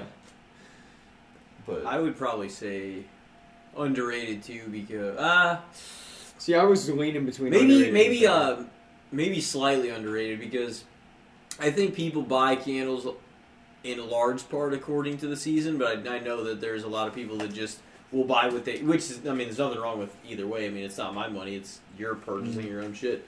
But there are there's probably a lot of people that don't really mind the seasonal fact and they're just gonna buy whatever stuff that they want. And since yours is seasonal like candles, I think it does it's seasonal candles, right? Or scents, you say. yeah, well, like holiday, yeah, smells and stuff. Because Like, I think that's this, tremendously important for setting the because the decor will do one thing, but the but the I feel like just as big of a thing, a scent will always kind of bring you back or put you in it is because you can surround yourself with whatever, but like the scents really kind of bring it to life But at the same time. I time. should lock in candles. You know what I I, guess I think that's what Elijah answered for, and that's But- really what I was thinking. I would probably say slightly underrated Yeah. was what I would say because I think people recognize that too. Mhm. You know what I mean? I don't know if like, cause I, I I guess I should have made it more clear, but I think like, I would say scents themselves are probably pretty fair because Mhm. Yeah, I was gonna say I, understand I don't know why I immediately turned to candles because like Well, I mean, that's- I, I think candles, candles- and candles wax I melts all mentioned the time. candles right after I said it. I said like Mhm. candles and stuff, Yeah. and so I was actually thinking candles. Candles, So, candles like, are classic as when fuck. thinking candles, I think they're a little underrated because, like, to me, Candles like, are definitely Like the smell of a candle is such like it's a much more clean smell than a lot of the other scent, scented things. Mhm. Like I mean, like I, a lot of people are really big on incense and stuff. I'm probably not during Incense is good. uh, too many holiday. I, I feel like there's some Christmas incense stuff. I just never. I like Anyways, candles I just the smoky stuff is too much for me sometimes. And the wax melts. Sorry, I I was gonna like say the, the, just the wax melts I like too, but like I always feel like at first it burns and you smell it, but then like after a while you just you don't even really smell it as strong. Yeah, until you leave and come back, It's and like- then you get hit with it again. But like Well, that sometimes even that it's like after, it after a initially burns, uses, it's like uses too. It's kind of like once you turn it on the first time and it Mhm. melts it all down, then it's really strong. But then if you like click it off, I feel like it's only good for like two or three remelts until it like Mhm. kind of just loses. Some people just keep them going all the time though, which I'm. I just I don't like doing that because I feel like it's kind of dangerous, especially since I have a cat. Yeah. and I like incense too, but the thing with incense is it's so thick sometimes. it's it's very thick, and I think some of them end up smelling essentially very close to the same thing, Mhm. if not like Like I definitely You know. like some incense sometimes, but I just if it's if there's not enough room for it, the smoke to dissipate well, like it's just too much. For me. Candles are scent, Yeah. but they're also light and they're also Right. aesthetic Candles are in general. fine. Candles You are like You can, like, Yeah, they don't candle they smoke checker room like they checker the board. Yeah. You know I think candles are like the optimal like scent. they are. They're classic. Yeah, that's true Um, too. And they also like put off such a such a like the flake of the fire is so cool too. I just Mhm. enjoy it. Do you guys want to do one more?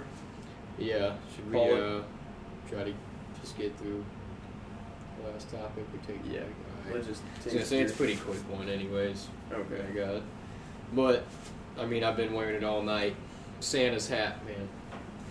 Decoration wise, it's all over the place. But I mean, people wearing it, I almost feel like it's a little underrated, man. I love wearing fucking Santa's hat. I wear it like the last two weeks at work leading up to Christmas. Mm. I wear it delivering pizzas the last couple of weeks leading up. I, I like wearing the fucking thing, but I feel like you don't see anybody wearing it around the season unless they're ringing a bell or they're at a holiday party. You know?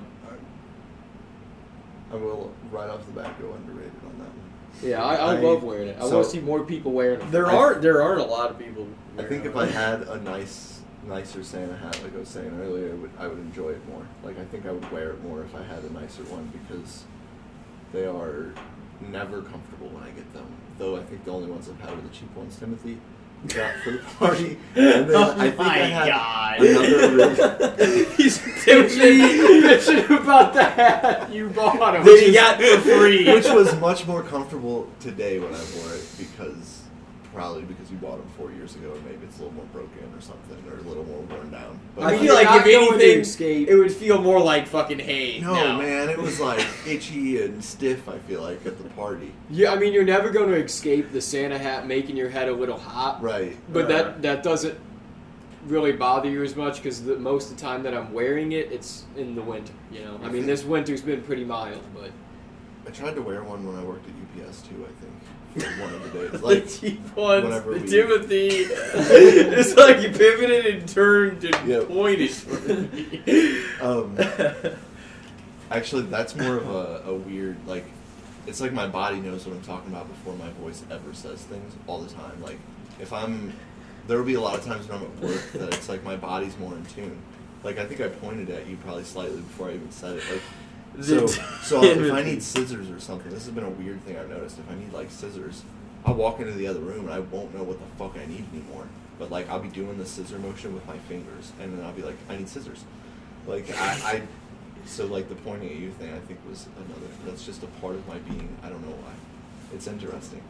Um, it's your spirit guide. but so so wintertime, um, beanies are fucking great Mm. for the winter time and stuff. And then like if you're trying to get festive, why the fuck not wear a Santa hat? Like, Oh, it's yeah, perfect. So I think they're love 'em. super underrated, and I just need to buck up and get a better Santa hat. I feel like so that I can start wearing. I don't know if it's Wearing them around in like public around the holiday, you know, Yeah. people people smile, they like to see it. Right. It might. Yeah. Bring I don't know if it's like- happier even. Yeah, it does. underrated or over? Not like not that it's a good, the bad, and the shits topic, but like what do they call the little fluff thing in the back? Like whenever you have a beanie with the thing. You I always just call it the right? puffball. The What, pu- what the- is that? It's, thing it's like a no. It's got like a certain. I know. something like that. It's uh, I kind of like the hats palm? or the the palm hat. the yeah. I, I kind of like the ones with it more than without it though, dude. Because it also adds like another thing to it, to like Oh, where the, like, I want to like I like of the sports palms, yeah. teams and shit. I want to buy like a bunch of different Yeah. ones. Like I've got- I have yeah a couple football. I have I have like one or two, Dude, I like. but I like those more than just the. Yeah, I don't like the just the beanie with without the palm, dude. It just I feel like it makes my head look smaller and tighter. Oh, dude, sometimes they look so weird. I feel like you look like sucks. fucking Harry from goddamn Home Alone.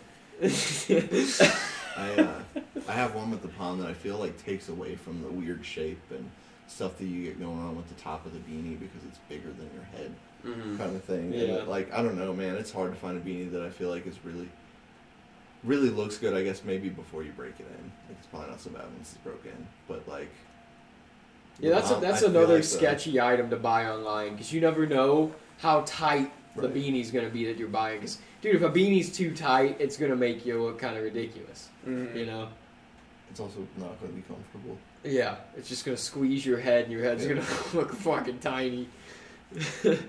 I uh, as far as Santa hats go, I would probably say underrated as well. yeah, they do. Honestly, they make me feel. uh Festive. Yeah, I feel Yeah. like a little more uh, confident and festive in them around the season. I'm like, hell well, yeah. you don't give a fuck. You're, like, You're- this is you're appropriate. immersed.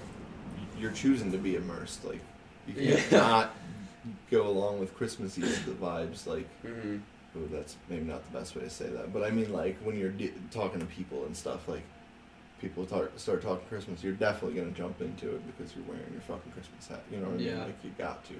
They're gonna talk to you about it specifically because you're inviting them with your hat, so it keeps you more festive. Yeah, well. I would say underrated for sure too. Yeah. Um. Do we want to call it there? Or I mean, we're gonna Yeah. put our final thoughts in either way. If we do. Um. Well, we got Christmas coming up here. The last major holiday. Yeah, of the- I mean, I guess. New Year's, but like that intercepts into the New Year Right. too. And Christmas, you know, it's bigger anyway. Yeah. But I would say, Yeah. you have any final thoughts, Cheatham, before we uh, get to our wrap here? This is your second solo, and you're the Christmas special. Is there anything you wanna, anything you wanna relay to the audience before we uh, take it on home? Not really. Like, uh, no.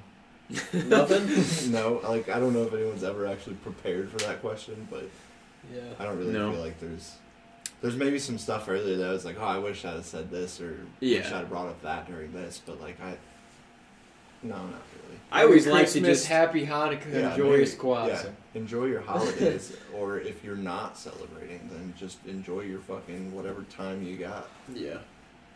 Um, either way, this is your second appearance. Thank you for coming on again. Oh yeah, You filled a huge episode, and uh, I mean, we probably have one episode left of the year in our most successful year ever. This is like the 46th episode of the year, and I mean, we've churned out a shitload of uh, guests of content this whole year, so it's kind of nice. It's been uh, it's been almost every fucking week of the year that we've Yeah, done episodes. Most of them. Yeah. man, I do actually have something to say, and I don't know how well it'll be received by the person, but I'm gonna call out Corey Bollinger and say I can't wait to hear his episode with you guys if he ever does one. And so I'm calling him out because he needs to fucking do an episode. I know. We've tried. Yeah. I, I know, but sure. I, I'm adding to the pressure. Sorry, Corey, if you listen to this at all, but I feel like I should add to it because I would like to hear what he has to say. I love that dude, hmm and he just needs to get out here and talk. Remind I know. That's that's the pla- That's why I give. That's why we give everybody their moments at the end in case there's anything at all like that they want to say before we you know bring it on home or Cool fucking dude. yeah. He uh, you know, we've invited a lot of people on here and a lot of people take the uh, they take the opportunity and make the most of it. So I'm glad. Uh, I'm glad you chose to come on for the first time, and not only that, but come on for the second time as I as try well. to take the opportunity and make something of it at least. You, yeah, you did. You did. A lot of people leave their comfort zone and come on here. Like a lot of people that wouldn't have come on have found their comfort zone or gone out of their comfort zone to come on in the first place.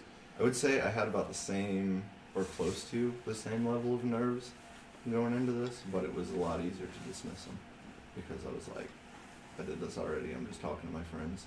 Yeah. Mhm. It's, it's just the second time I feel like it's a lot easier to It is. just get past that. It is. And It's the just nerves like a go away. hangout recorded. Right. Yeah, Right.